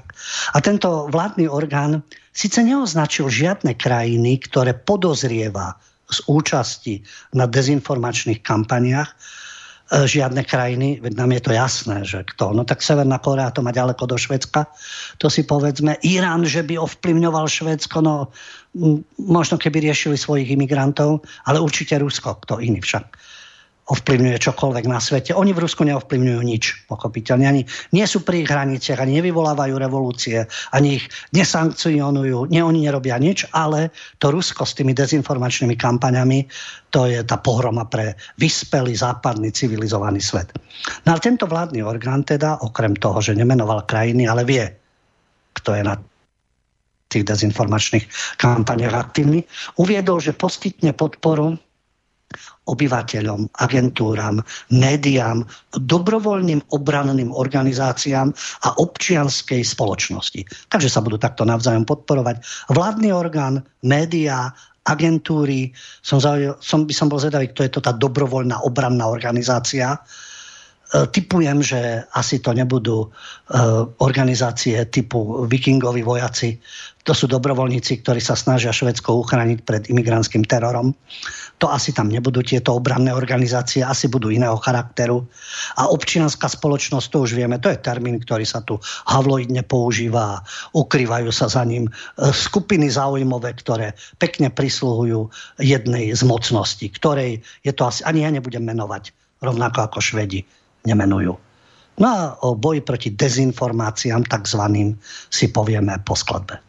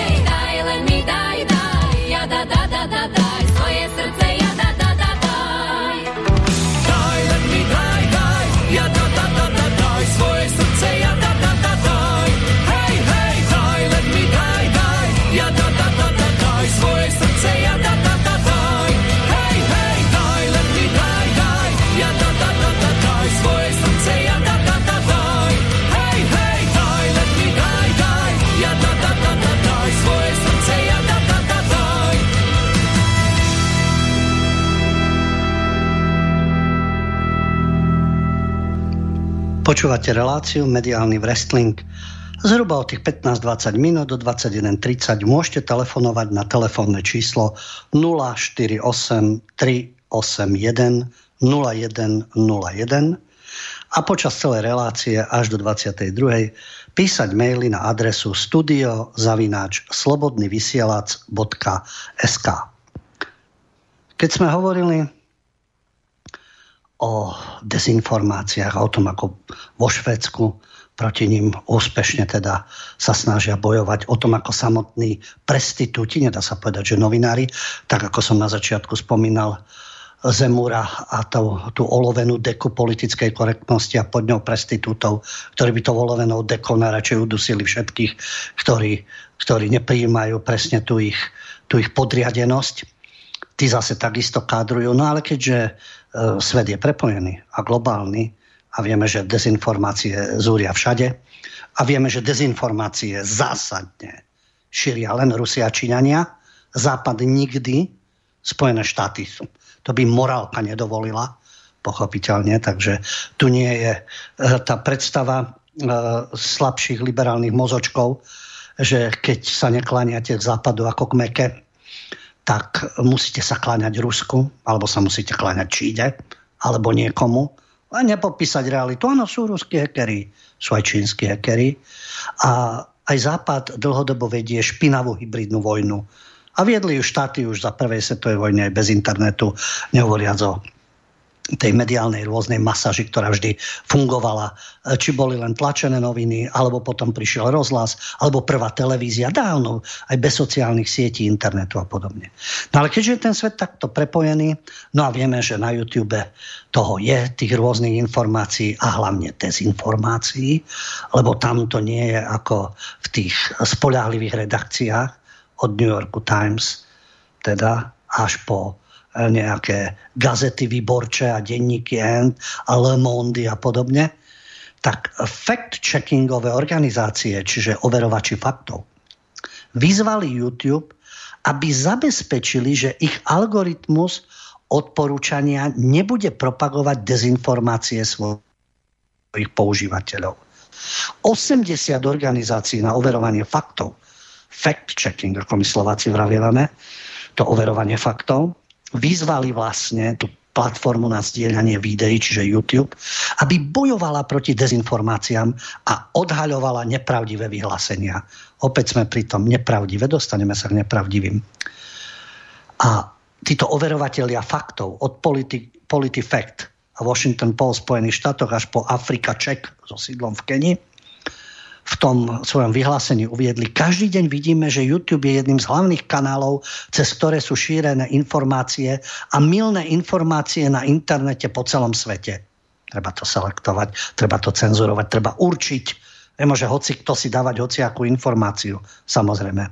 Podľa nich videá obsahujú nepravdivé informácie a tie, ktoré e, obsahujú nepravdivé podľa týchto, sú mimo dohľadu firmnej politike YouTube to je teda v tom otvorenom liste šéfke YouTube Susan Vojčik, Vojčickej, kde títo predstavitelia uvádzajú, žiadame vás, aby ste podnikli účinné kroky proti dezinformáciám a milným informáciám a konali tak so svetovými nezávislými nestrannými organizáciami na overovanie faktov. Tu máme rôzne tiež nezávislé, nestranné. Ale nezaujímavé, že tá nezávislosť spočíva v tom, aspoň v našich podmienkach, títo sú určite čistí v úvodzovkách, že tí redaktori predtým pracovali presne v tých neoliberálnych plátkoch alebo prosystémových alebo mainstreamových, alebo sú s nimi prepojení, v tom sú nezávislí, nestranní, nie, oni nestrania vôbec určitým politickým silám a zaujímavým skupinám. Veď oni nemusia mať stranické trička. Ani nemajú, nemusia mať napísané financuje na ten a ten. Ale tí ľudia, ktorí tam pôsobia, majú blízko k určitým politickým skupinám. A väčšinou sú to teda tie e, no, neoliberálne neomarxistické, neoliberálne, skôr ultraľavicové sily, dalo by sa povedať, alebo celá tá kombinácia v rámci liberálnej degenerácie a tyranie. Takže oni sú tí nezávislí, nestranní a ty YouTube budeš mal algoritmus a ty budeš určovať, kto tam môže mať niečo. Nehovoríme o, mm, o výzvach na pedofíliu, na zločiny, na kšeftovanie s drogami a podobné veci. Nie. Hovoríme o tom, že keď je tam nejaký iný názor. A teraz sa k tomu dostávame. Iný názor ako e, je to dezinformácia, je to milná informácia, alebo správna informácia v našom prostredí teraz, keď je tá, e, sa, sú debaty okolo dohody so Spojenými štátmi a budú základne, nebudú a budú tu partizáni ukrajinskí a budú tu chemické zbrania a nebudú jadrové a všetky tieto dohady. Čo je milná informácia alebo zavádzajúca? Tí, ktorí protestujú, tí, ktorí majú výhrady, tí, ktorí sa pýtajú, alebo milná, nepravdivá informácia je to, čo Tara Korčok a Nať sú predstaviteľmi vládnymi, takže určite sa nemilia a redakcie ich v tom podporujú. No a potom je tu iný názor, napríklad Paul Craig Roberts. Skúsený veterán v politike, v ekonomike, v žurnalistike, všade tam pôsobil, má už značný vek, bohaté životné skúsenosti, skúsenosti žurnalistu, politika, ekonóma ešte z Reganovej ekonomiky a z Reganovej vlády vo Wall Street Journal a podobne. Takže vie, o čom hovorí. A je to americký patriot, ale je proti tomu, aby Amerika vnúcovala vôľu celému svetu, vyvolávala konflikty a respektíve umlčiavala vlastné obyvateľstvo. Má milné názory? Nepravdivé? Tak ne, pozrime sa na niektoré. Keď Paul Craig Roberts na svojom portáli alebo blogu píše o tom, že Washingtonu vládne šialenstvo. Mili sa? Alebo sa milia tunajší prestitúti? Pozorňuje na námestničku amerického ministra zahraničných vecí Viktoriu Nulandovú. Známa to postava so svojím fakovaním a podobne na Ukrajine. Je to pekne riešila však čo tam chcete európsky politici a šašovia z mimovládok európskych, keď my vo Washingtone určíme, čo bude na Ukrajine a preto fakujeme, tak ako sa vyjadrila. Uskutočnila priateľskú tlačovú konferenciu s americkými novinármi, ako Paul Craig Roberts píše výstižne, so skrotenými americkými novinármi v úvodzovkách. A hovorí, vlastne na tej tlačovke len potvrdila, že Washington žije v nereálnom svete. Podľa Paula Craiga Robertsa, ktorý asi ťažko bude ruský agent, alebo bude mať blízko k Rusku, pretože Reagan, nie podľa oficiálnych verzií, uštval Rusko zbrojením a bojoval proti komunistom a Stejčrovou predstavovali tú radikálnu silu západu, ktorá bojuje proti komunizmu. A tam bol Paul Craig Roberts. A takisto sa vyzná v ekonomike. A takisto vie, ako to funguje v médiách. A píše, veď Rusi povedali Washingtonu úplne jasne, ako to možno len povedať že expanzia Severoatlantickej aliancie k ich hraniciam v rámci daných skutočností, aké sú zamýšľané prijatím Ukrajiny do NATO a neochota Ukrajiny riadiť sa minskými dohadami, masívne dodávky amerických zbraní na Ukrajinu a ďalšie provokácie a úražky dospeli do stavu, keď sa Rusko prestáva cítiť zabezpečené, pokiaľ ide o jeho vlastnú existenciu a naďalej to napätie a neistota, ktorú vytvára nepriateľská politika USA na to. Takže Rusko, aj podľa Paula Krega Roberta, otvorene vyhlásilo, že pokiaľ Západ nebude spolupracovať na odstránení týchto hrozieb pre ruskú bezpečnosť, odstráni tieto hrozby, ale aj s následkami Rusko samotné. A Viktoria Nulandová, Viktoria Nulandová ako neokonzervatívna vojnová štvačka, vidíte, ako sa to pre mňa neoliberali, neokonzervatívci a prelína sa to vzájomne a vždy v tom, v tom zameraní tej geopolitiky. Je to to isté. Ako Craig Roberts uvádza, Viktoria Nulendová, e, čím sa vôbec neodlišuje od ďalších bláznov vo Washingtone, majú ten svoj nereálny svet, v ktorom tí súčasní tvorcovia americkej politiky žijú, len potvrdzuje nasledovné že predtým Nulendová, než diplomaticky začne uvažovať, tak tie vzťahy rusko-americké sú v tomto stave. Podľa Nulendovej. Je to Rusko, ktoré túto krízu vytvorilo. Je to Rusko, ktoré zhromaždilo 100 tisíc vojakov na hraniciach s Ukrajinou. Je to Rusko, ktoré pripravilo medzinárodnú sabotáž, destabilizáciu a možnosť viesť na Ukrajine akcie vedené pod falošnou zástavou. Je to Rusko, ktoré chrli dezinformácia a klamstva o Ukrajine, o Spojených štátoch a NATO v záujme toho, aby svoje vlastné akcie ospravedlnilo.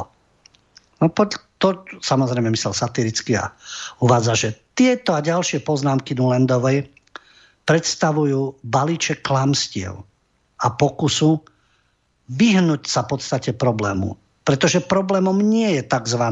invázia Ukrajiny na Ukrajinu, čo sa hovorí, pokiaľ ide o Rusko. Problémom je, či Washington uzná, a teraz Paul Craig Roberts hovorí na rovinu, že jeho raketové základne na Ukrajine predstavujú hrozbu pre ruskú bezpečnosť.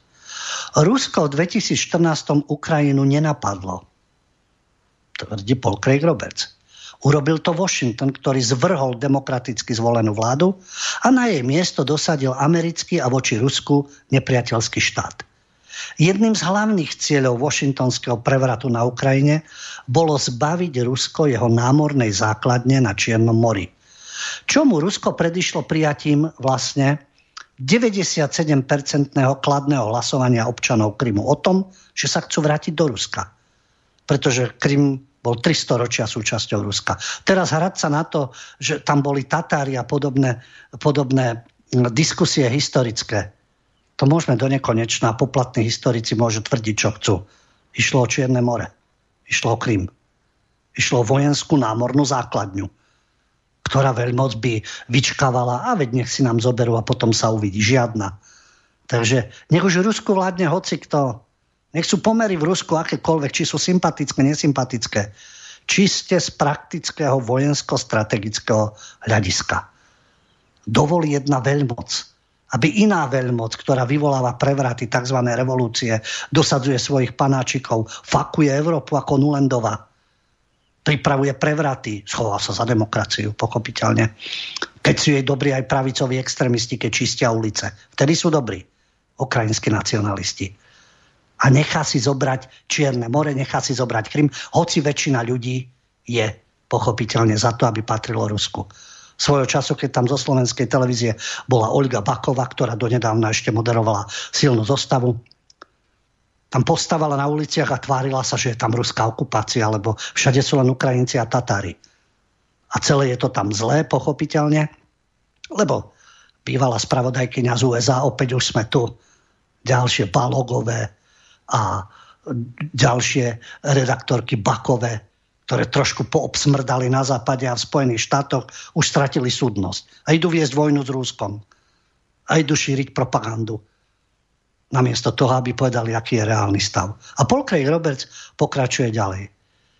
Takže ak námestnička amerického ministra zahraničných vecí sa cíti byť istá, keď stojí pred americkými, ale aj pred svetovými médiami a zahrňa ich do očí bijúcimi klamstvami a potom tu máme dôkaz o tom, že Washington žije v umelom svete ktorý si sám pre seba a pre svoju predstavu a vieru vytvoril. Takže je to potom zrážka so svetom skutočným. A tá bude poriadne bolieť. A to hovorí skúsený americký politik, novinár, ekonom. Ale že žijú oni v umelom svete, to je pravda. Skôr v umelom svete, ktorý šíri ich dezinformácie.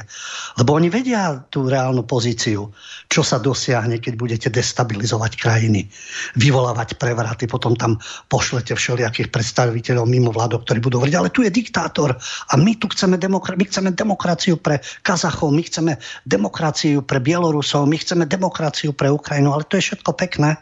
Áno, aj pre Iračanov, aj pre Sýrčanov, aj pre Libíčanov, pre Ujgurov Ujgurov v Číne, pre všetkých chcú demokraciu, len za tým je tá špinavá hra, ktorá kašle na nejakých Ujgurov, lebo treba rozložiť Čínu, ktorá kašle na nejakého Kadáfiho, lebo treba odstraniť a rozbiť celú Líbiu, lebo ide o záujmy, ide o peniaze, ide o zdroje, ktorá kašle na nejakú budúcnosť Sýrie, takže bude podporovať aj odrezávačov hlav.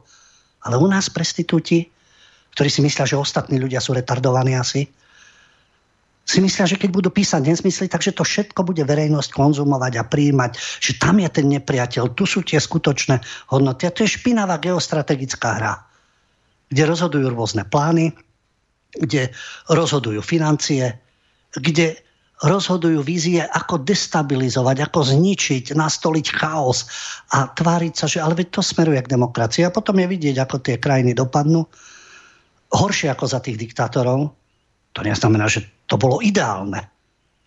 Tí jednotliví vodcovia, diktátori, ale keď porovnáte ten vývoj a po rokoch, či je ideálnejší Taliban, alebo čo tam bolo predtým, ako vyzerá tá krajina, ako žijú tí ľudia, kam to dopracovali, kde sú väčšie obete, kde je ešte väčší ekonomický úpadok.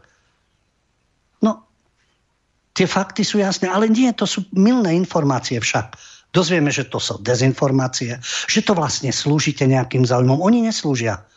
Oni keď píšu neustále určité, určité články a sú ideologicky nasmerované a sú manipulatívne, pokiaľ si to ten redaktor neuvedomuje, že komu slúži. Ak slúži vedome, je to jasné, dostáva za to peniaze, má kariéru, vie, že tieto názory sa nosia, ale to bolo v akomkoľvek aj totalitnom režime Preto nemajú právo sa nazývať, že sú nezávislí, slobodní, nadstranickí a podobne, lebo to tak nie je. Pokiaľ si to uvedomujú, no tak sú to prestitútky. Jasné, veď vedia, za čo sú tie peniaze. A pokiaľ si to neuvedomujú, tak tam nemajú čo hľadať, pretože potom nemajú robiť novinárov. No ale potom je ten mediálny wrestling, lebo je oficiálna verzia, prosystémová a je odlišný výklad udalostí. A o tom má byť diskusia, teda povedzme si, aké sú naozaj tie fakty a nech sa o nich dozvie verejnosť. A nezavádzajme, a platí to aj pre jednu, aj pre druhú stranu. Ale akcia vyvoláva reakciu. Alternatíva vznikla, pretože mainstream klamal, zavádzal, manipuloval a robí to dodnes. Nie v každej reportáži, nie v každom rozhovore, nie v každej informácii, ale celkovo osprostieva ľudí od 89. tak, ako to bolo v predchádzajúcom režime. A preto je tu ten mediálny wrestling. Dáme si skladbu a potom je tu čas pre vaše maily a telefonáty.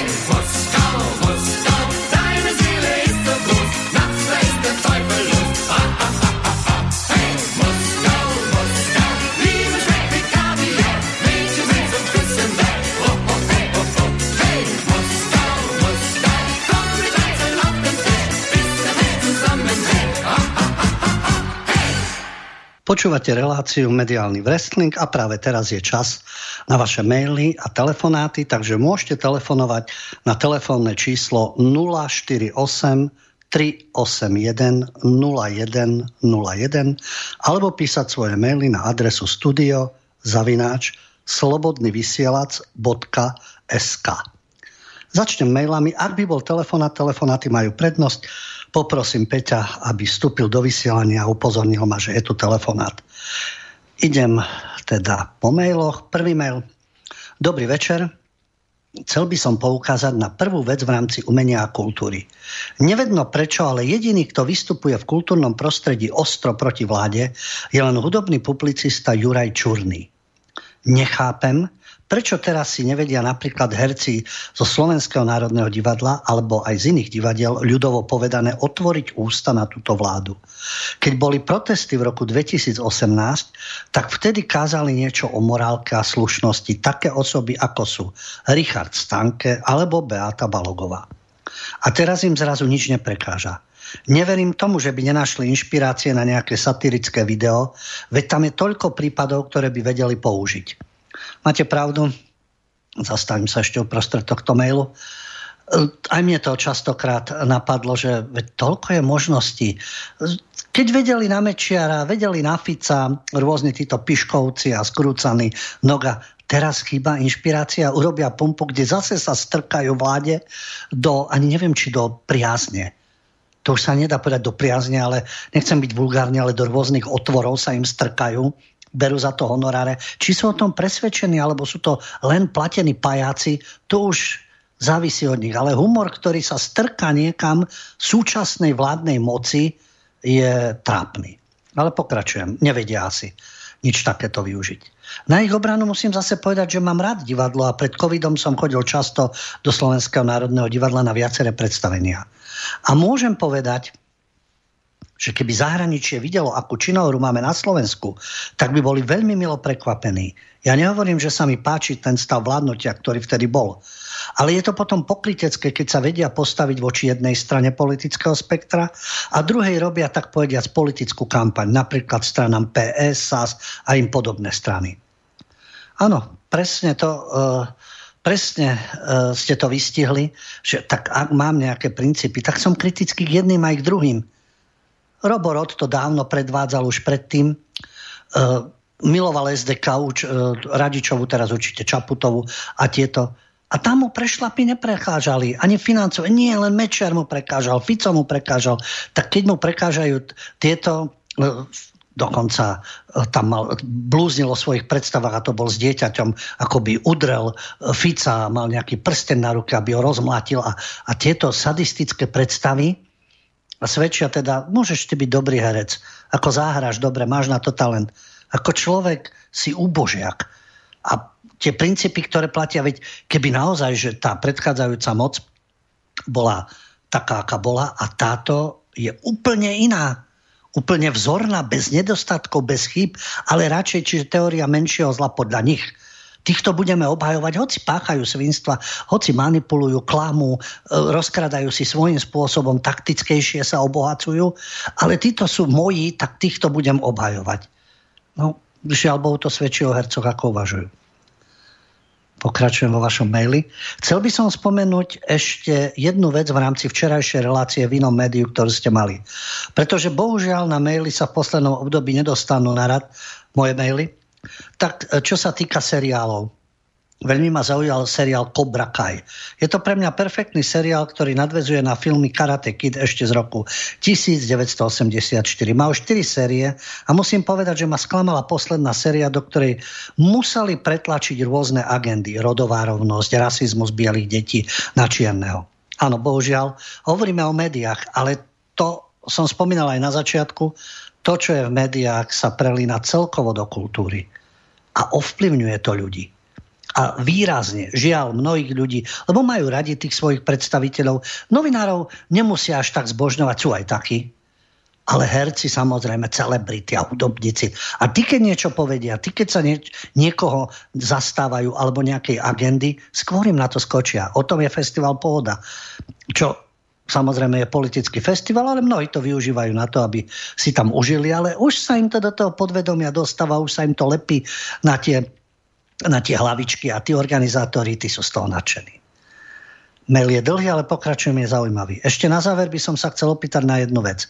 Ďalší semester bude pre vysokoškolákov v režime OP, očkovaný, prekonaný. Neviem, čo budem robiť, pretože v mojej triede je to tak, že takmer všetci sú zaočkovaní treťou dávkou a ja iba dvomi. A zrazu, keď to odmietam, tak som hodený do skupiny tzv. dezolátov, antivaxerov a nebude mi umožnená prezenčná výučba. Neviem, kto by mi v tomto smere pomohol, lebo profesorská obec si ma vôbec nezastane. A keďže toto nariadenie vydal minister školstva, tak ani u ňoho veľmi nepochodím. Vedeli by ste mi poradiť, čo by som s tým mal robiť? Inak bude ešte veľmi zaujímavé, čo spravia so študentmi, ktorí končia či už na prvom stupni bakalár, alebo na druhom stupni inžinier magister. Pekný večer do štúdia s pozdravom Naruto. Žiaľ, tá situácia je taká, e, čo vám môžem poradiť. Môžem byť hrdý na túto odklavesnice a poviem, vykašlite sa na, na všetko, zostaňte verní svojim názorom a svojim postojom, ale chcete e, doštudovať. Otázne do akej miery človek urobí kompromis. Na škole sa vás nezastanú, ministerstvo asi tiež ťažko, takže stojíte teda proti riadnej bariére, a nie je to ľahké v tomto štádiu sa rozhodnúť. Je to vlastná skúsenosť a tým sa myslím, že e, tým si človek mnohé veci uvedomuje. Nebavíme sa o covid o názor na COVID, spôsob liečenia, alebo ako to vnímať, celé to spoločenské dianie okolo covidu.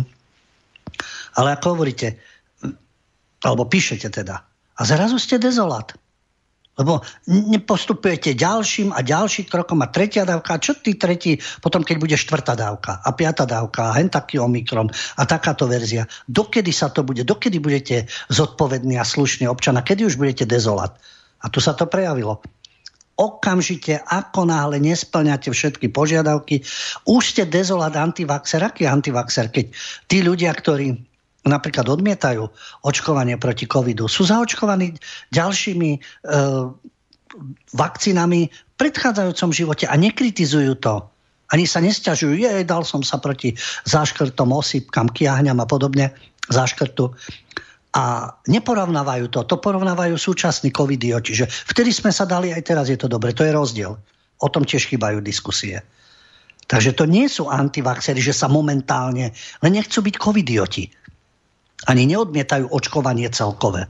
A na vašom prípade je to vidieť, že okamžite ste verejným nepriateľom a okamžite ste dezolát a ten tlak nemáte na výber v tomto prípade. Takže opäť, o čom tu roz... Oni hovoria o zodpovednosti. Veď aj v predchádzajúcich režimoch totalitných nie si zodpovedných v budúcnosti k tomu, čo tu budujeme, si zradca a podobne. Takže nedo, nedovoláte sa spolužiaci, áno, keby e, boli spolužiaci tak naladení, že sú schopní od, odporovať. A v značnom množstve, nie dvaja, traja, tých ľahko zlomia. Myslím, že na Masarykovej univerzite uh, aj študenti, ale aj niektorí pedagógovia sa postavili proti. No, vtedy je tá situácia ľahšia, ale pokiaľ všetkých spolužiakov máte vlastne covidiotov, vedenie školy sú covidioti, navyše ministerstvo, tak ako naozaj nemôžem vám povedať, tak urobte to a to, to sa musíte rozhodnúť podľa seba, ale musím povedať, že keď sa aj v minulosti hovorilo červená štátnica, dejiny MRHK, ešte katastrofa, niečo takéto, no tak toto je ešte väčšia katastrofa. Pekný večer, Luboš, máme telefón. Naučila, bolo to áno? Máme telefonát? Áno. Nech sa páči. No, dobrý večer, máte pri telefóne. Dobrý večer. Pán Uďo, vy ste dlhoročný novinár a mňa by zaujímalo, že keď existuje napríklad komora advokátov alebo lekárska komora, ktorá vlastne posudzuje aj nejaký etický kódex, čo sa týka už právnikov a dokonca lekárov, tak e, neexistuje nejaká komora novinárov, ktorá by takisto posudzovala ten, tú etiku tých novinárov, vystupovanie a jej pravdivosť ich správa pri najhoršom, alebo či už ste vy videli taký, taký prípad, že by im vlastne odobrala tú akreditáciu novinára a tak ich potrestala, keď informovali nejako neprávom. To by bola jedna vec, jedna otázka.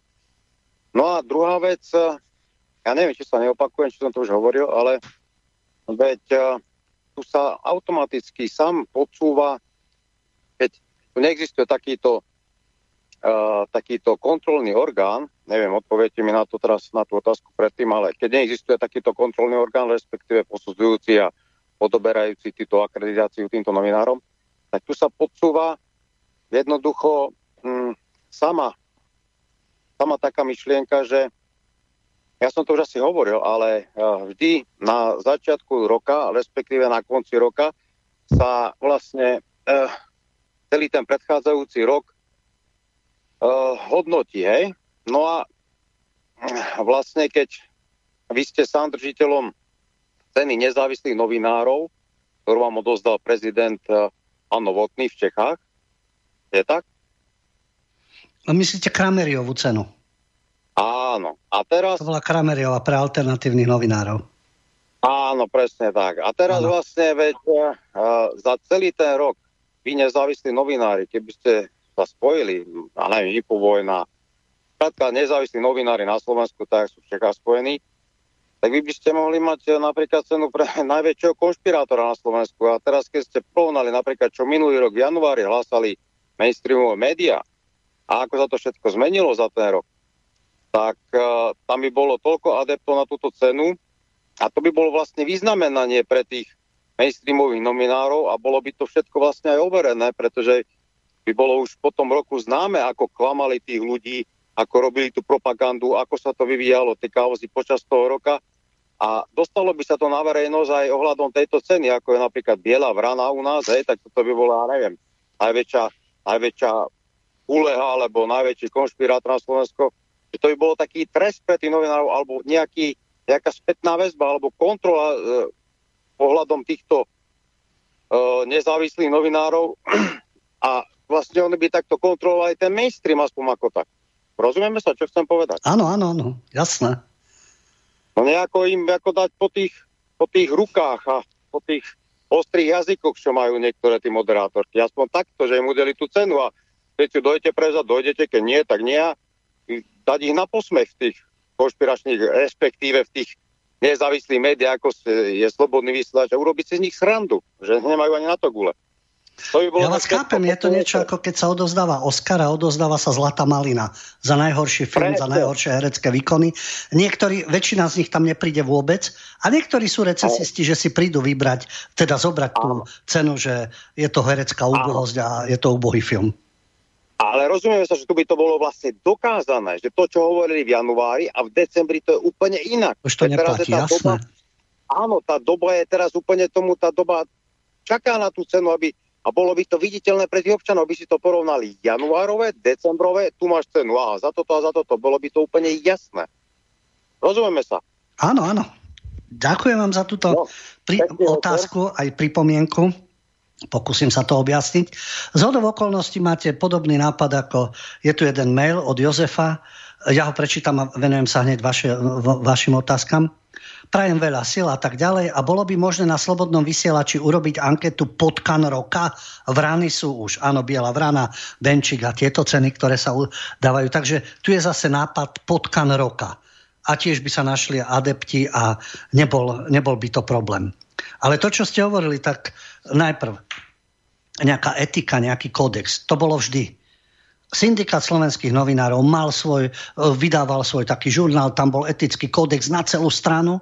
Predtým, keďže ja som začínal, ale len tesne, keď som prišiel z vojenskej prezenčnej služby e, v 88., takže zhruba rok, to ešte boli tie socialistický zväz novinárov. Tí mali tiež svoj kódex a etiku a dodržiavala sa v rámci režimu. A potom nastala tá zmena a ten slovenský syndikát novinár, v ktorom som bola, e, na začiatku e, to malo svoje opodstatnenie. Potom som už e, vlastne vystúpil a prestal tam pôsobiť, lebo nastali tie prvé zmeny a to je vlastne s nástupom dzurindizmu v 98. a v 99. bombardovanie Jugoslávie. A všetky tie novinárske krysy, drvivá väčšina, všetci tí prestitúti to začali všetko podporovať. No a potom to už išlo samozrejme. A či bombardovanie Jugoslávie, 11. september, Afganistan, Irak, všetky tie kampane, všetko to jednoznačne podporovali. Prozápadná orientácia, EÚ, NATO, nenávisť k Rusku, všetky tú, všetku tú agendu západnú, ktorá prichádzala a už to vtedy začínalo. Takže som videl, že to nemá zmysel. Potom e, vzniklo Združenie slovenských novinárov, takže niečo iné. Ale tam mi zase prekážalo, že niektorí tí novinári boli vlastenci, lebo nemali inde tú možnosť, respektíve e, tiež to bolo v určitej dobe výhodné sa hrať na vlastenca. A už som nechcel byť organizovaný, pretože e, čest výnimkám, ako Ľudovič Števko a podobne, ktorých si vážim, ale drvivá väčšina novinárov je to, čo povedal aj Zemur. Aj som mal osobné skúsenosti. Niektorí boli vyslovene značná časť krízy, ktoré, a nebudem ísť do problémov, veď to, keď budem písať inak, to budú problémy. Potom boli vyslovene užitoční aktivisti alebo užitoční idioti, takže tá etika, kódex sa vždy prispôsobila tomu danému systému a tým novinárov. A nezastávali sa iných novinárov. Len skú, no, skúsili by ste kritizovať NATO a bombardovanie Jugoslávie. No práve preto som sa rozišiel s týmito organizáciami a profesijné organizácie ktoré sú napojené na sena zahraničné a jasne, keď sa niečo stane niekomu z denníka N Todovej, to už začnú vreštať. Podobne ako to bolo v prípade Českej televízie. Tam sú vzájomne poprepájani. E, v tom súčasnom prosystém, v tej prosystémovej propagande. Mne to nevyhovalo. Takže žiadna etika, žiaden kodex, na papieri majú všetko. To je rovnako ako s tými európskymi hodnotami. Právny štát, občianská spoločnosť. To je pre nich, aby oni uzurpovali moc a ostatnými manipulovali. Takže žiaľ, toto je na papieri je akýkoľvek kódex. Keď hovoríte nezávislí novinári, mňa to tiež nepokuje. Bol tu už taký pokus poprepájať tieto nezávislé médiá. Tam sú takisto teda alternatívne. Tá silná spolupráca tu neexistuje. Tak ako je aktuality, Dedník N, SME, Týždeň a to vzájomné prepojenie, predtým teda aj v rámci RTVS, a to vzájomné prepojenie, spolupráca okamžite začnú protestovať, zastávať sa niekoho, niečoho vyslovene účelovo. A tu táto prepojenosť chýba. Po, niečo iné. E, inak je zameraný postoj, inak slobodný vysielač, inak infovojna, inak kultúrblok a chýba teda ten taký, povedal by som, alternatívny front, ktorý bol vzájomne prepojený. Svojho času Zemavek udeľoval ceny, ale to bolo v inom duchu to práve pre e, tých ľudí, ktorí boli užitoční v tom národno-emancipačnom zápase alebo pri tom šírení pravdy. Ale to, čo ste navrli, je to, to by bolo zaujímavé. Áno, dávať tú cenu najväčšieho konšpirátora, dajme tomu Hanzelova, v januári hovorila to, alebo Harkotová, ako Rusi napadnú Ukrajinu, prejde rok a nič nikde nič, zase len strašenie pri určitých hraniciach. Či sa to týka covidu, či sa to týka blúznenia o klimatických zmenách, či sa to týka zeleného údelu. Toto si hovoril, prešla takáto doba, hovoríš iné, alebo nič z toho sa nepotvrdilo. Sabaka a tak ďalej, koľko ľudí pozomiera medzi oktobrom, novembrom.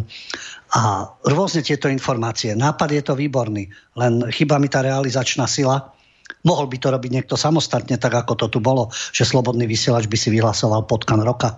Zemavek tiež si udeloval svoju cenu. Ale to prepojenie vzájomné na tej alternatívnej scéne takisto sú ľudia s rôznymi názormi, s rôznym presvedčením. Snažia sa zverejňovať to, čo ignoruje e, mainstream, ale tá vzájomná prepojenosť a spolupráca tu chýba. Takže žiaľ, nápad výborný, ale v tomto štádiu si neviem predstaviť, kto by to realizoval. Bohužiaľ, v tom štýle ako tých negatívnych cien. Dúfam, že som vám teda odpovedal. E, ak nie je telefonát, tak ideme na ďalší, ďalší mail. Um, áno, a to je aj pre mňa teda nepríjemná správa. Tuto Daniel píše, e, pán Lubo, ja som smutný z toho, že silnú zostavu nám presunuli z prvého programu na druhý program. No to je katastrofa. To je skutočne nespravodlivé. Myslím, že by sa mala, mali medzinárodné organizácie búriť a niečo s tým urobiť, lebo to je strašné. Ľudia si to nájdú aj na druhom programe, ale myslím si, že nemá, nie o čo stáť, lebo tá propaganda je na každom kroku. Takže túto tragédiu nejako prežijeme. Ďalší mail. Minimálne od roku zrejme tu prebieha informačno-psychologická vojna, áno, zrejme 2014, alebo 1914, tu prebieha informačno-psychologická vojna s protiruským zameraním. Po ukrajinskom Majdane a nezískaní Krymu USA nastala kampaň o anexii Krymu, ktorá trvá dodnes. Ďalej to bolo zostrelenie malajského Boeingu, ktoré prisudili Rusku. Prišli voľby prezidenta Ruska a prišla kampaň Skripal. Nasledovala kampaň Navalny a minulý rok České Vrbietice na prekrytie pokusu o vraždu Lukašenka. No a od jary neustále počúvame o ruskej hrozbe na ukrajinskej hranici. To trvá dodnes. Situácia je trochu iná. Ukrajina je v kríze, nemá energie a hospodárstvo je na pokraji krachu. Za to ukrajinská armáda má koncentrované vojenské sily proti Donbasu a Luhansku. Je to cirka 125 tisíc vojakov. Ale stále sa hovorí o ruskej hrozbe. Niečo podobné ako Paul Craig Roberts, aj vy uvádzate tieto fakty. O prípravách Ukrajiny na útok sa mlčí. Asi prečo? Treba odviesť pozornosť na ruský útok, on by prišiel, ak by Ukrajinci zautočili. Takto si to pripravuje Spojené štáty a štáty NATO. Informačno-psychologické masírovanie občana je preto potrebné na odsúdenie ruského útočníka. Čakám, čo bude, veď Olympiáda sa blíži, veď aj v roku 2008 bola Olympiáda v Číne a Gruzinci zautočili na Oseci, Ose, Osecko. Juraj. Vy ste to vystihli, teraz je otázne, že či zavádzate vy alebo mainstream. Jasné, že myslím to s, e, s určitým nadhľadom. To je to, čo spomínal aj náš posluchač, keď hovoril o tých konšpirátoroch, tak e, čo sa potvrdilo, čo sa nepotvrdilo a kto to celý čas šíri. Ja by som vás dal do kontrastu, e, čo píšete Juraj, to všetko sedí a na druhej strane to by už bol adept na konšpirátora podľa toho typu, ktorý dával náš posluchač. Autorka Harkotová píše v aktualitách SK, čiže Bardyho gang, systematicky roky rokúce o Ukrajine v tomto duchu, ako sa Rusi na nich chystajú, ako ukrajinské obyvateľstvo trpí. Teraz už prevexlovala aj na Kazachstan. Jednoducho čokoľvek, čo je zamerané na masírovanie ľudí, že proti Rusku, treba byť aktívny. Rusko je najväčšie nebezpečenstvo. Všetci ostatní sú čestní a trpia. Rusko si tiež presadzuje svoje záujmy, to je pochopiteľné. Takisto pošle vojakov, kde potrebuje a bráni si svojich ľudí.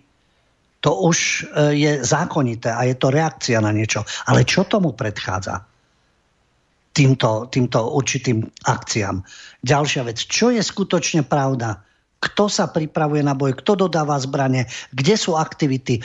Keď Harkotová neustále píše o tom, čo sa deje na Donbase, ale len z pohľadu ukrajinských strelcov, ukrajinských žien a detí. A čo tá druhá strana? To sú krysy, potkany, ktoré neexistujú, tých všetkých živý Putin. Tí sa nebránia, tí nemajú žiadne záujmy. A toto je presne verzia mainstreamu. A to, čo píšete vy, čo nás tu neustále strašíte, pripravujete, majdanujete a podobne, Dokážte jednoznačne. Boeingom neustále narábajú, ale to, že sa na Majdane strieľalo do vlastných a od chrbta a boli to tie, tie demokratické sily a s podporou západných síl. Prečo asi? Aby sa tá situácia podnecovala, aby ten chaos nabral na obrátkach. Potom prísť do Odesy, futbaloví fanošikovia a extrémisti a vyhadzovať Rusov z okien a zapaľovať ich a podobne, lebo oni si to sami spôsobili pochopiteľne a zastrašovať a mlátiť a vyvolávať konflikty. To nerobí tá druhá strana. To ostreľujú len, len ruskí povstalci alebo proruské obyvateľstvo, ktoré je na Donbase, čo robí ukrajinská strana ako vychováva svoje deti, k akej nenávisti a pripomínanie si z minulosti, kde etnické čistky sú oslavované u nás, keby sa niečo pripomínalo z minulosti, dajme tomu z obdobia slovenského štátu, čo sa dialo, bolo by to kritizované. Ale pred banderovcami prižmúrime očička, pochopiteľne, čo sa dialo. Zabíjali ženy, deti, Čechov, Poliakov, Židov, Zaradom, všetko. A to je ten správny nacionalizmus. Takisto na Majdane, keď tam zapaľovali, strieľali, e, to je tiež správny nacionál. Všade inde je zlý, pochopiteľne. Tam je správny. No a pri tomto pristihnúť týchto prestitútov a pri týchto plánoch a to, čo vlastne porovnávate aj vy, ako to v skutočnosti vyzerá, ako sa zneužíva každá akcia, ako sa hľada zámienka, je olimpiáda, zorganizujeme niečo iné. Teror pod falošnou zástavou, o tom treba otvorene písať. keďže nie je žiaden telefonát. Na záver ešte jeden mail, ktorý tu je. Dobrý večer, čo si myslíte, respektíve viete o výzve arcibiskupa Vigana na vytvorenie antiglobalistickej svetovej aliancie? Vyzýva na spojenie lídrov vlád štátov, politických a náboženských vodcov, intelektuálov a všetkých ľudí dobrej vôle na celom svete na spoločný odpor proti globálnej mafii a na zjednotenie v aliancii. Ľubo. O Viganovi som ja už informoval, je to človek, ktorý má odlišné názory ako pápež súčasný, má odlišné názory ako predstavitelia E, církvy, tí, ktorí sú poplatní v súčasnej agende, občas kritickí, ale väčšinou teda poplatní, ale všetko to ide z Vatikánu. Arcibiskup Vigano je tiež z ich pohľadu negatívna postava.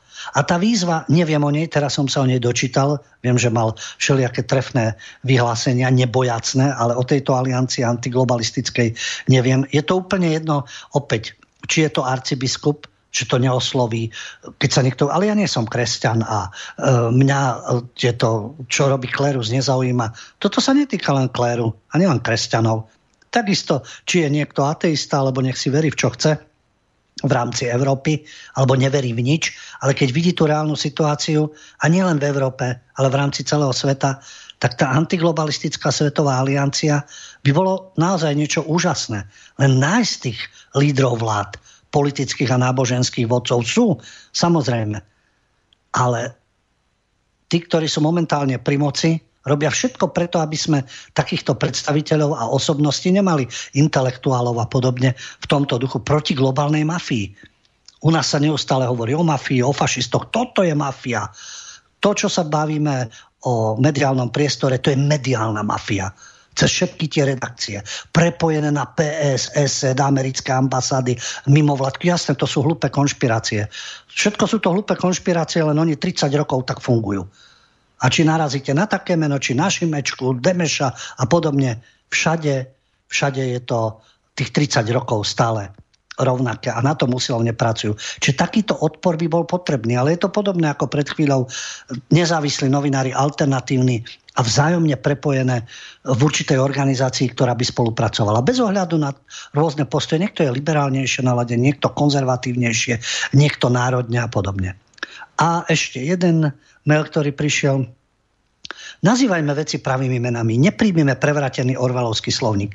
Nenazývajme ich konšpirátor, ako oni nás, ale správne konšpirační teoretiky. Jedine, že by sa zistilo, že sú ozaj účastníkmi, účastníkmi spiknutia, sprisahania. Potom naozaj sú sprisahancami, teda konšpirátormi vykonávajúcimi konšpiráciu. Nedovoľme vlastnej pohodlnosti, jedno slovo na miesto dvoch, aby pri, aby, sa prí, aby sme prijímali ich pravidla. Súhlasím, áno, lebo konšpirácia, sprisahanie, e, skôr sú to teoretici, to, čo píšu. No, to sprisahanie, to nemusí byť ani sprisahanie, ale jednoducho názorová spolupráca. Čiže tento sedí v denníku N, tento sedí v aktualitách, schválne spomínam tých najväčších, tento sedí v SME, tento sedí v Jojke, v Markíze a nebodaj aj, alebo naozaj aj ľudia v RTVS. Oni sa nemusia tajne schádzať niekde so Šeligom, v, hry, e, teda v tej krčme, ktorá patrí Hrybovi, tam Žitňanská, Šeliga a e, Župan sa schádzajú. Oni sa nemusia schádzať. Oni sú tak naladení názorovo, sú tak by som povedal, spracovaní, že budú hlásať to isté a budú hlásať tie konšpirácie. Už sa Rusko blíži, už sa klíma, uh, uhlíková stopa nás tu všetkých zabíja, už na ten COVID pol národa zahynie. Oni sa nemusia ani dohodnúť, alebo zatelefonovať si, vieš čo, ty to dáš v správach, ja to dám. To sú rovnako zmanipulované mozočky. A to sa deje inde. To sa deje na školách, to robia vedúci pracovníci, myslím, redakcií a to vedenie, ktoré je. A takisto môžu sa schádzať s nejakým politickým, veď sa aj schádzajú, ťažko sa to potom dokazuje. V rámci denníka sa schádzali všet, všetci títo šimečkovci, PS a denníkári a eseťáci a tak ďalej. A to už je skôr konšpirácia. No ale na to treba dôkazy, to treba jednoznačne odhaliť. A to, čo píšu, a sa nepotvrdí, máte pravdu, to je konšpiračné teoretizovanie. V tom liberálnom a západnom duchu. No vzhľadom na uplynulý čas, telefonáty nie sú, maily sme vyčerpali. Ja vám ďakujem za vašu pozornosť a to, že počúvate túto reláciu Mediálny wrestling a dúfam, že o dva týždne sa znovu počujeme. Príjemnú dobrú noc Do počutia.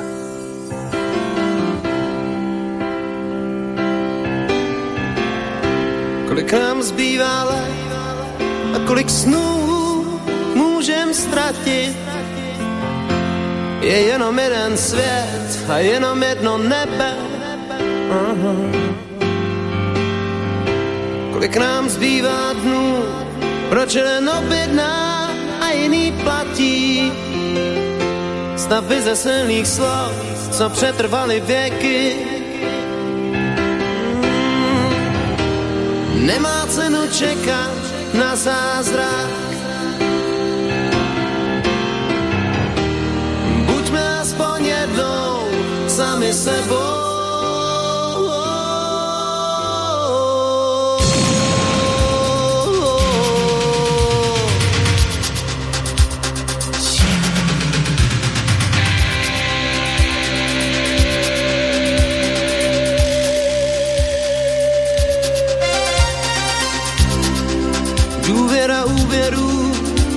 A tvá, co se skrývá.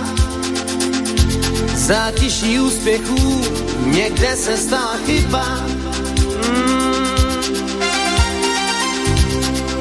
Všichni jsme bez viny a každý z nás má svůj podíl. Pravda se neříká, jenom když se to hodí.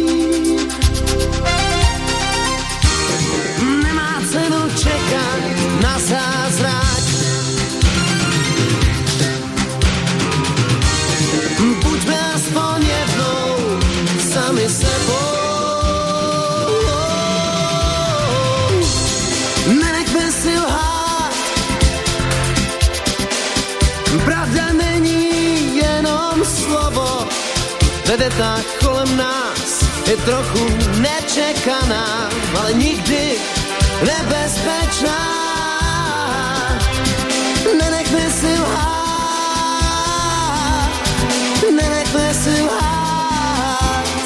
jen pochopit, to na nás záleží.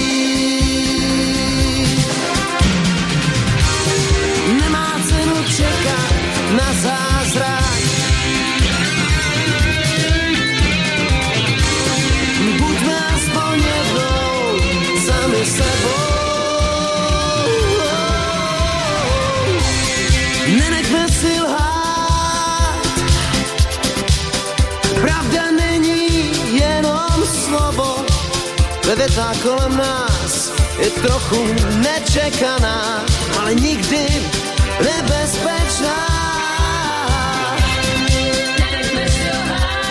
Nenechme si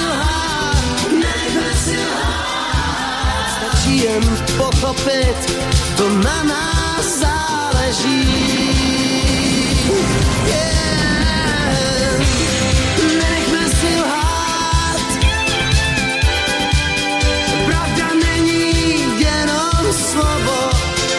Kleveta kolem nás je trochu nečekaná, ale nikdy